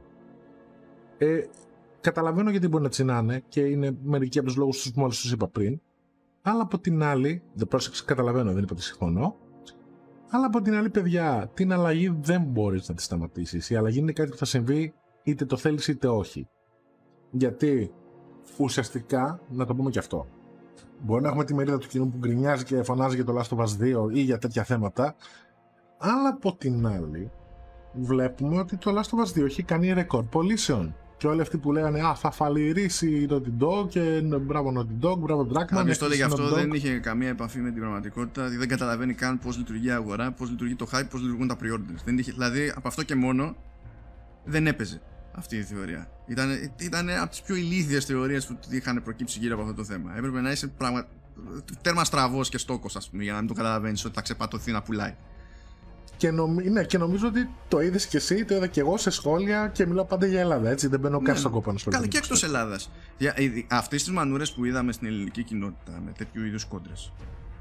Ε, τώρα, μην μη δουλευόμαστε. Δηλαδή, τουλάχιστον ένα ποσοστό από αυτές είναι και εισαγόμενες. Γιατί εκτίθεται ο άλλος στα... σε αυτά που βλέπει ότι γράφονται απ' έξω. Και επειδή τυχαίνει ως συνήθως, όπως συμβαίνει τέλος πάντων σε τέτοια φαινόμενα, ε, να του κάθονται καλά αυτού νου. Τα μεταφέρει μετά ως πανανθρώπινη αλήθεια, γιατί δεν μπορεί να υπολογίσει και να ζυγίσει αλλιώς τα πράγματα κτλ. Το, το λεγόμενο echo chamber δυστυχώς δεν είναι ούτε σε τοπικό επίπεδο ούτε σε εθνικό επίπεδο. Ε, ναι, ναι. Δεν είναι δηλαδή ότι εμείς εδώ πέρα είχαμε κάποιο original thought σε αυτό το θέμα. Προφανώς. Αλλά αυτό που ξεχνάνε όλα αυτά τα echo chambers είναι το εξής. Μπορείς να φωνάζεις όσο θέλεις, μπορείς να παραπονιέσεις όσο θέλεις για κάτι, επειδή δεν σ' αρέσει. Το θέμα είναι τι θα πει η πλειοψηφία. Και η πλειοψηφία έχει πει ότι μάλλον για να δίνει λεφτά, μάλλον κάτι πάει καλά. Πολλές φορές το ξεχνάμε αυτό, και ειδικά στο gaming, γιατί βοηθάνε και τα media σε αυτό. Παίρνουν κάτι που είναι μια μικρή μερίδα, μεγαλύτερη, δεν έχει σημασία, μια μερίδα όμως απλά, και το κάνουν θέμα, γιατί προφανώς αυτή είναι η δουλειά τους, από αυτά ζουν. Και από την άλλη ξεχνάμε ότι υπάρχει πολύ μεγαλύτερη πλειοψηφία του κόσμου, η οποία δεν μπαίνει στον κόπο καν να ασχοληθεί με όλα αυτά. Είναι σε φάση, είναι ωραίο παιχνίδι, θα το παίξω, θα το αγοράσω, τέλος. Βασικά η πλειοψηφία του κόσμου που έχει PlayStation τέσσερα δεν θα ασχοληθεί με το The Last of Us Part δύο. Αν το δεις τελείως δηλαδή αριθμητικά. Στην Ελλάδα σίγουρα. Ε, όχι, γενικά. Γενικά. Δεν, δηλαδή, μόνο για το τζι τι έι μπορούμε να πούμε κάτι τέτοιο με straight face, και εκεί ήθελε, είναι, είναι cross generational αυτό το πράγμα. Καλά, ναι. Είναι εκατόν δέκα εκατομμύρια κονσόλες εκεί έξω. Δεν υπάρχει σενάριο, δηλαδή, τι να πω, μακάρι να υπάρξει, έτσι. Αλλά φαντάζομαι ότι το θεωρείτε, σας ακούγεται και εσάς το ίδιο απίθανο που, όσο και σε μένα, να πουλήσει το The Last of Us Part του πενήντα πέντε εκατομμύρια και ένα. Καλά, τέτοια νούμερα δεν θα φτάσει ποτέ. Ναι, αυ- αυτό είναι το θέμα λοιπόν, ε, γι' αυτό το πετάω, διότι στην πραγματικότητα έχουμε εμείς την εντύπωση ότι μιλάμε για πλειοψηφίες, είτε την πλειοψηφία που εξανίσταται για τη βλακεία της, είτε για την πλειοψηφία που ε, δεν εξανίσταται και αγκαλιάζει κτλ. Αλλά ακόμα και στο κομμάτι του gaming, κοιτάζοντας σε μία πλατφόρμα, σε μία πλατφόρμα που έχει και ιδιαίτερη πίστη στην εταιρεία τη, που, στηρίζει, που σχεδιάζει και στηρίζει τόσα χρόνια αυτή την πλατφόρμα, και και και δεν μιλάμε ποτέ για πλειοψηφίες. Και το λέω όχι για να προσπαθήσω και καλά να βάλω σε άλλη βάση αυτό που λες, αλλά περισσότερο για να έχει, μπούμε όλοι μας παρέα σε, σε, άλλη, σε άλλη βάση, διότι νομίζω ότι είναι είναι λίγο επικίνδυνο να αφήνουμε εαυτούς να πιστεύουν έτσι απλά, ρε παιδί μου, να, μάλλον να καταλήγουν έτσι απλά στο τι είναι μειοψηφία και τι είναι πλειοψηφία. Και στην τελική δεν χρειάζεται κιόλας.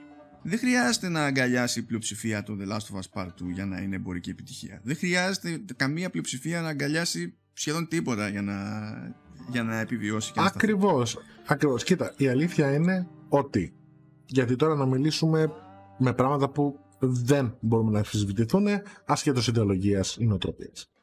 Το παιχνίδι είναι επιτυχία, όπως ήταν σχεδόν ενενήντα εννέα τοις εκατό σίγουρο ότι θα ήταν. Ε, αν μη τι άλλο, το controversy, γιατί νομίζω, γιατί βγάζω έξω τα leaks, έτσι. Το παιχνίδι ήταν σχεδιασμένο να προκαλέσει controversy και το κατάφερε. Δηλαδή, βλέπεις πόσο καιρό ακόμα και συζητιέται το θέμα. Οπότε, εύσημα. Από εκεί και πέρα, για να περάσουμε και σε με, έτσι, ένα κλείσιμο σιγά σιγά. Mm. Λοιπόν, το Last of Us για μένα προσωπικά είναι ένα παιχνίδι, είναι ένα πολύ καλό παιχνίδι με ελαττώματα και κυρίως το story του. Το gameplay του δεν είναι συντηρητικό, με την έννοια ότι δεν έχει αλλάξει κάτι βασικά από το πρώτο. Είναι ένα συντηρητικό παιχνίδι όσον αφορά το gameplay του, κάνει κάτι που το κάνει καλά, ωραία. Η ιστορία του έχει σφάλματα, αλλά παρά αυτά, και αυτό κολλάει αυτό που λέμε με την αλλαγή, τι γίνεται. Το gaming από το ενενήντα, και ο Μάνος και ο Μάριος το έχουμε βιώσει όλοι μας αυτό, από τη μέσα πλευρά των πραγμάτων, είναι ένα μέσο που θέλει να κάνει τον κόσμο να το πάρει στα σοβαρά. Αυτό, παιδιά, δεν θα γίνει ποτέ αν δεν υπάρχουν προσπάθειες, όσο καλές ή κακές να είναι, όπως το Last of Us δύο. Είναι ένα βήμα προς μια κατεύθυνση που σου δείχνει ότι, ξέρεις κάτι, αρχίζει και οριμάζει το μέσο. Αρχίζουν και οριμάζουν ιστορίες που λέει το μέσο. Αρχίζει και οριμάζει το πώς διαχειρίζεται όλα αυτά τα πράγματα. Τώρα, το Last of Us σαν ιστορία είναι κάτι που έπρεπε να υπάρχει, καλώς υπάρχει, είναι ένα βήμα προς τη σωστή κατεύθυνση. Δεν σου λέω ότι είναι απαραίτητο το καλύτερο. Π.χ. προσωπικά, ας πούμε, σε επίπεδο story και το πώς δίνεται το story, θα βρίσκω πάντα καλύτερο, ας πούμε, το Shadow of the Colossus.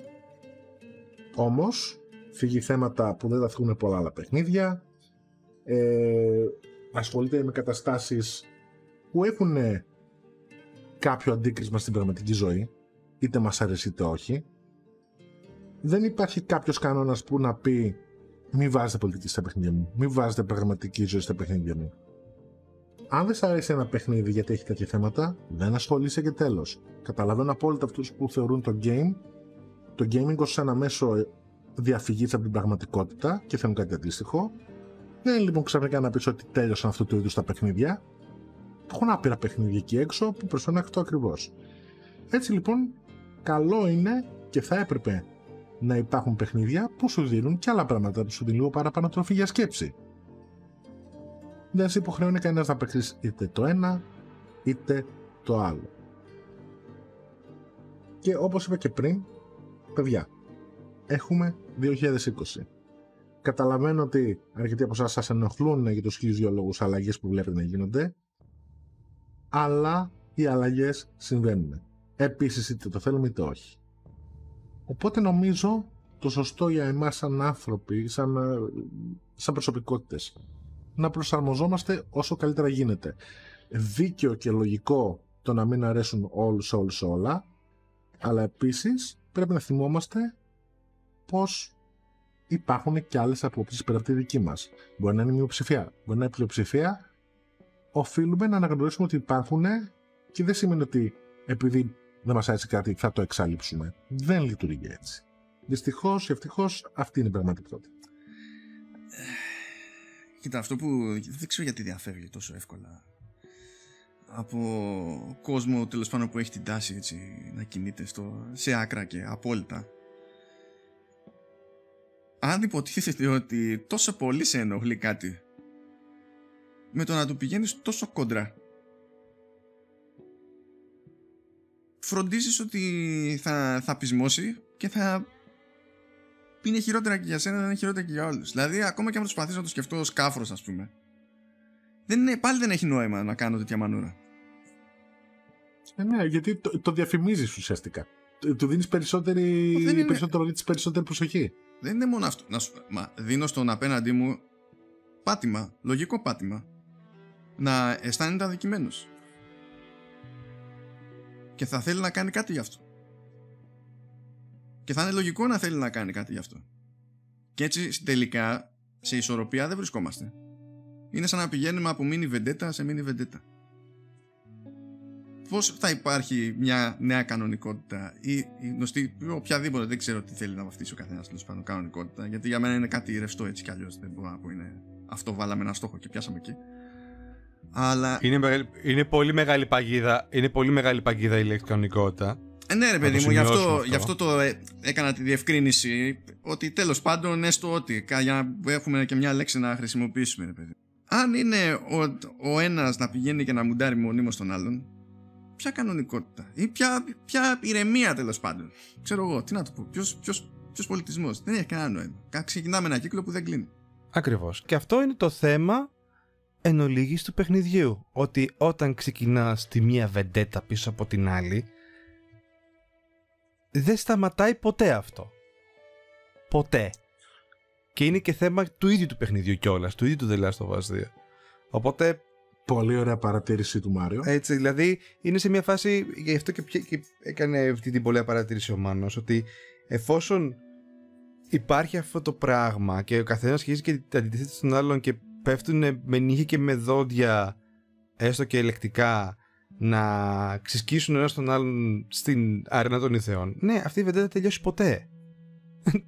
Μέχρι κάποιος από όλους να πει ότι ξέρεις κάτι, είμαι καλύτερος από αυτό, θα το αφήσω.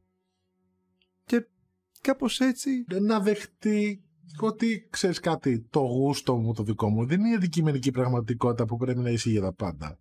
Ο άλλος γουστάρει άλλα πράγματα. Τι να κάνουμε. Δεν σημαίνει ότι α, αυτός γουστάρει κάτι άλλο από μένα, άραγε τι, πρέπει να σταματήσει να υπάρχει.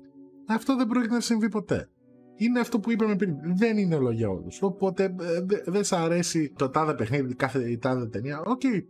No problem, υπάρχουν άλλα μύρια και έξω για σένα.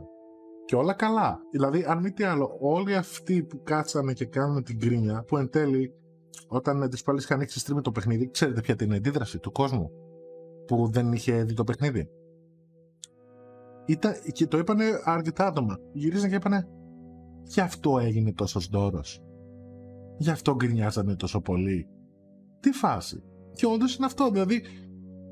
Όποιος έπαιξε το παιχνίδι και το έπαιξε στα σοβαρά, χωρίς να είναι ήδη από την αρχή να μεροληπτεί κάποια συγκεκριμένης πλευράς, θα διαπιστώσει ότι όχι, δεν είναι ξαφνικά το παιχνίδι που θα έχεις ένα χαρακτήρα που σου λέει είμαι γκέι, είμαι γκέι, γίνε και εσύ γκέι, πρέπει να γίνεις γκέι γιατί είναι in, είναι μόδα. Όχι, καμία σχέση. Ποτέ δεν λειτουργείς έτσι εντωμεταξύ αυτό. No. Ε, μια, ε, ξέρεις, ένα, ένα, μια πολύ γρήγορη σημείωση. Ποτέ δεν έγινε έτσι. Ναι, μα το, το παιχνίδι. Όσο και θέλω να το παρουσιάσω. Δηλαδή, ειλικρινά το παιχνίδι μπορεί να έχει άλλα σαλάτα στην ιστορία, στο storytelling του, αλλά το πώς διαχειρίζεται τους χαρακτήρες και τα κίνητρά τους και το ποιοι είναι, το κάνει διακριτικά και σου αφήνει να βγάλεις τα δικά σου συμπεράσματα. Δεν σου λέει είσαι γκέι, άρα είσαι καλός. Είσαι straight, ού να μου χάθεις. Δεν κάνει αυτό το πράγμα το παιχνίδι. Δεν είναι αυτό το πράγμα.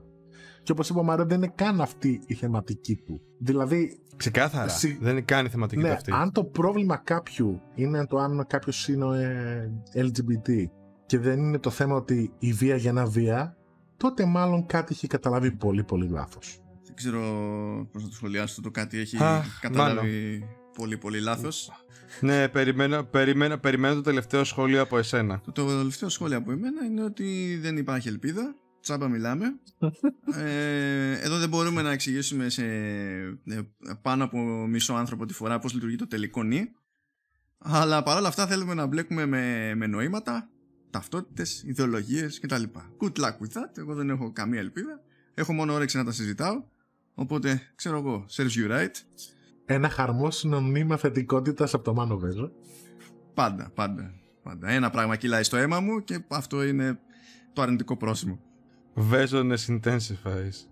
Ναι, να πω αυτό ότι το podcast αυτό τώρα δεν το κάνουμε για κάποιο λόγο. Δηλαδή δεν προσπαθούμε να αλλάξουμε ούτε απόψεις, ούτε συνειδήσεις, ούτε τίποτα. Ε, όντως απλά κάνουμε μια συζήτηση Το μόνο στο οποίο ίσως να ελπίζω λίγο είναι ότι, ξέρεις κάτι, ίσως να μπει κάποιος κόσμος να, στην φάση, στην οτροπία, να το σκεφτεί λίγο και έξω από τον εαυτό του, να μπει λίγο και στα παπούτσια κάποιου άλλου και να το δει λίγο από τη δική του οπτική μεριά. Μάριο, yes. Πες μας κι εσύ. Ε, εγώ δεν έχω κάτι άλλο να πω. I mean, παιδιά, φροντίστε να ευχαριστιέστε αυτό που θέλετε όσο πιο πολύ μπορείτε. Ε, και πάντα υπάρχουν πράγματα εκεί έξω τα οποία μπορεί να σας φαίνονται περίεργα, να σας φαίνονται τρελά, να σας φαίνονται αντίθετα από, την, από τον τρόπο που λειτουργείτε εσείς, και όμως είναι εκεί έξω. Ε, δεν ξέρω σε ποια, με ποια λογική κάποιος βάζει τον εαυτό του σε ένα χρυσό κλουβί και όλα τα υπόλοιπα που είναι έξω είναι ένας περίεργος τύπος δαίμονα που θα πρέπει να εξορκίσουμε. Το οποίο, ναι, προσωπικά μου φαίνεται πολύ περίεργο να συμβαίνει στην ανθρωπότητα αυτό εν έτη δύο χιλιάδες είκοσι, και έχοντας μάλιστα και υπόψη ότι έχουμε και μια πολύ ωραία πανδημία αυτή τη στιγμή που θα έπρεπε αν μη τι άλλο να μας ενώνει παρά να μας χωρίζει. Αλλά oh well. Και σε τελική ανάλυση, παιδιά, εσείς οι αλφα male, εντάξει, το ξέρουμε, το ξέρετε, παίζατε Assassin's με την Κασάντα. Μη mm. δουλεύομαστε τώρα μεταξύ μας. Ε, ε, ε, να σου πω κάτι, sorry κιόλας, αλλά εγώ με τον ε, Αλέξιο απλά γελούσα, ρε, ειδικά με τη φωνή ε, πρέπει να κάνω. Δηλαδή σε φάση ήταν γελίο, κι ούτως ή άλλως η κάναν πρωταγωνίστρια είναι η Κασάνδρα, αν δεν κάνω λάθος. Ναι, νομίζω ότι έτσι λέγανε στον εαυτό τους οι, οι αλφα male για να το χωνέψουν, ναι. Αλλά όλοι ξέρουμε τι σημαίνει. Οπότε, ξέρω εγώ, αφιερώστε λίγο χρόνο εκεί πέρα. Λοιπόν, να κλείσω κι εγώ και να πω το εξής. Καταρχάς, σε συνέχεια αυτό που έλεγα πριν, βασικά σε συνέχεια ένα recap, παιδιά. Οι καιροί, οι ιδέες, οι νοοτροπίες αλλάζουν. Ας προσπαθήσουμε να προσαρμοζόμαστε παρά στο να μένουμε κολλημένοι σε πράγματα που πλέον έχουν αλλάξει. Ο κόσμος γύρω μας έχει αλλάξει. Δεν μπορούμε να υιοθετούμε συμπεριφορές πριν από εκατό διακόσια χρόνια, γιατί εκεί αισθανόμαστε ασφαλείς. Ναι, καταλαβαίνω ότι πολλοί μπορεί να φοβούνται όταν βλέπουν τον κόσμο γύρω τους να αλλάζει, να γίνονται άγνωστα πράγματα. Όλοι μαζί το περνάμε αυτό, παιδιά, και όλοι μαζί πρέπει να τα απεξέλθουμε. Τώρα ακούγεται πολύ κλισέ και κουκουλιάρικο αυτό που λέω. Όπως είπε και ο Αριστοτέλης, ό,τι ακινητοί πεθαίνουν. Και αυτό ισχύει για σκέψεις, ιδέες, νοοτροπίες, ιδεολογίες. Τώρα, όσον αφορά το παιχνίδι.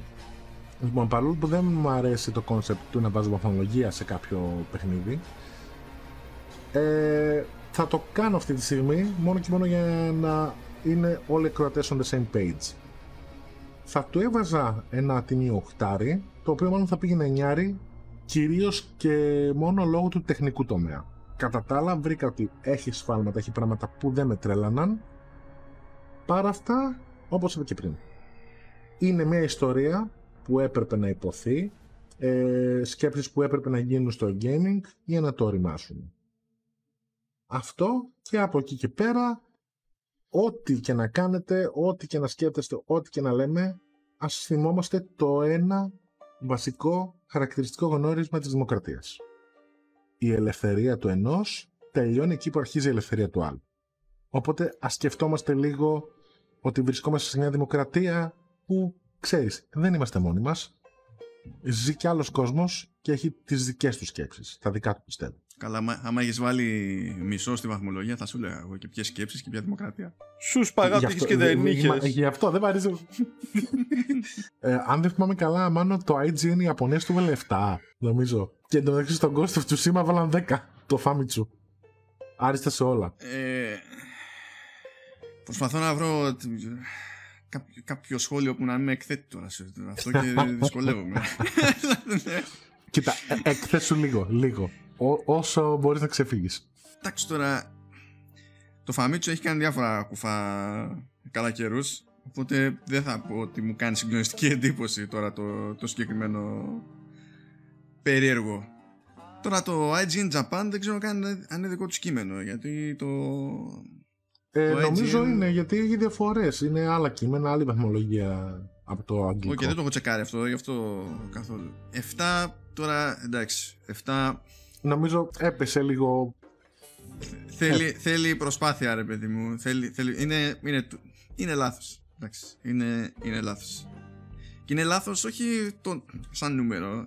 Ε, δεν μπορώ να σκεφτώ το σκεπτικό, ξέρεις, από πίσω, το οποίο συντηρείται και στείνεται, ρε παιδί μου. Κοίτα, το μόνο που μπορώ να φανταστώ εγώ είναι ότι έχει να κάνει ξεκάθαρα με τις διαφορές στην οτροπία και στον πολιτισμό. Ε, καλά, προ, σίγουρα παίζει ρόλο, ρε παιδί μου. Αλλά με αυτό το σκεπτικό θα πρέπει να γραντιστώσει και με το Τσούσιμα. Γιατί θα λέγανε τι Ιαπωνία, τι μπλέκεις με τη δική μας ιστορία και είστε όλοι δυτικοί. Καταραμένη γκαϊτζίν. Δείχνετε αυτό και κάνετε το άλλο, κάνετε το άλλο. Είναι εύκολο. Εύκολα να τιλτάρουν στην τέτοια περίπτωση. Εδώ είχα, oh, είχα πέσει η Ιαπωνέζα που είχε τιλτάρει με το The Last Samurai. Είναι δυτικός και τον κάνανε Samurai. Θα τον είχαν σφάξει, λέει, στην πραγματικότητα. Άθλια ταινία. Αυτό ήταν το. Αυτή ήταν η κριτική της ταινίας. Βασικά πάλι καλά που δεν τη θύμισα ότι υπήρξε Ιρλανδός Samurai με καριέρα στην Ιαπωνία που ήταν υπάκτο πρόσωπο και υποτίθεται ότι σε αυτό βασίζεται το πρωταγωνιστή του Νίο. Ναι, ναι, πάλι καλά δεν το είπα γιατί δεν θα έβγαινα ούτε από το μάθημα μετά. Θα είχαμε προβλήματα. Μετά θα βγαίνεις με ένα κατάνα φυτεμένο στην καρκάλα, ξέρω εγώ τελείως. Λοιπόν, νομίζω ήρθε να τα μαζέψουμε γιατί αρχικά το podcast αυτό τα σχεδόν είναι δύο ώρες. Κοντεύουμε τις τρεις ώρες, αλλά νομίζω κουβέντα άξιζε. Οπότε είναι το σημείο που θέλω να ευχαριστήσω πάρα πολύ τον Μάνο τον Βέζο που μας προσέφερε. Εγώ ευχαριστώ για την πρόσκληση. Ναι, τον οποίο δεσμεύομαι να τον ξαναφέρω γιατί νομίζω θα ήταν ωραίο να κάνουμε ένα podcast με ιστορίες γύρω από τις εμπειρίες σου και εσένα και τον Παύλο γύρω από τη ζωή σου ως gaming journalist στην Ελλάδα. Νομίζω υπάρχουν πολλά, πολλά ωραία πράγματα. Ακούω την, ακούω την εσωτερική κραυγή του από τώρα. Από εδώ που είμαι την ακούω την εσωτερική, εσωτερική κραυγή. Όχι, με, με αγάπη θα το πω. Με αγάπη. Ο μαζοχισμός είναι υγεία. Και φυσικά έτσι, και φυσικά τον Retro Mario, τον Μάριο τον Δρακόπουλο, ο οποίος ήρθε σήμερα εξοπλισμένος εκεί πέρα με τα γραφήματά του και μας έδωσε ένα ωραίο context. Και φυσικά σας μισώ όλους. Και αυτό είναι ατάκα κοινωνιολόγου, να ξέρεις. Και φυσικά τέλος να ευχαριστήσω όλους εσάς που φτάσαμε στις τρεις ώρες κοντά και μας ακούτε ακόμα. Φτάσατε μέχρι το τέλος. Συγχαρητήρια, παίρνετε ένα κούκι. Πλατινάρατε, πλατινάρατε τα podcast. Πριν κλείσω να θυμίσω για όσους τα ακούνε στο YouTube, έχουμε και λέμε, στηρίζετε με like, subscribe, σχόλια, ό,τι θέλετε να πείτε, ό,τι θέλετε να προσθέσετε από κάτω. Link για donate υπάρχουν στην περιγραφή όποιος θέλει. Γενικά όλα αυτά βοηθάνε και το περιεχόμενο να γίνεται καλύτερο και το κανάλι να μεγαλώνει για να μπορέσουμε να κάνουμε περισσότερα πράγματα. Λοιπόν, νομίζω αυτά από μας. Σας ευχαριστώ όλους πάρα πολύ και τα λέμε την επόμενη φορά. Μέχρι τότε να περνάτε καλά.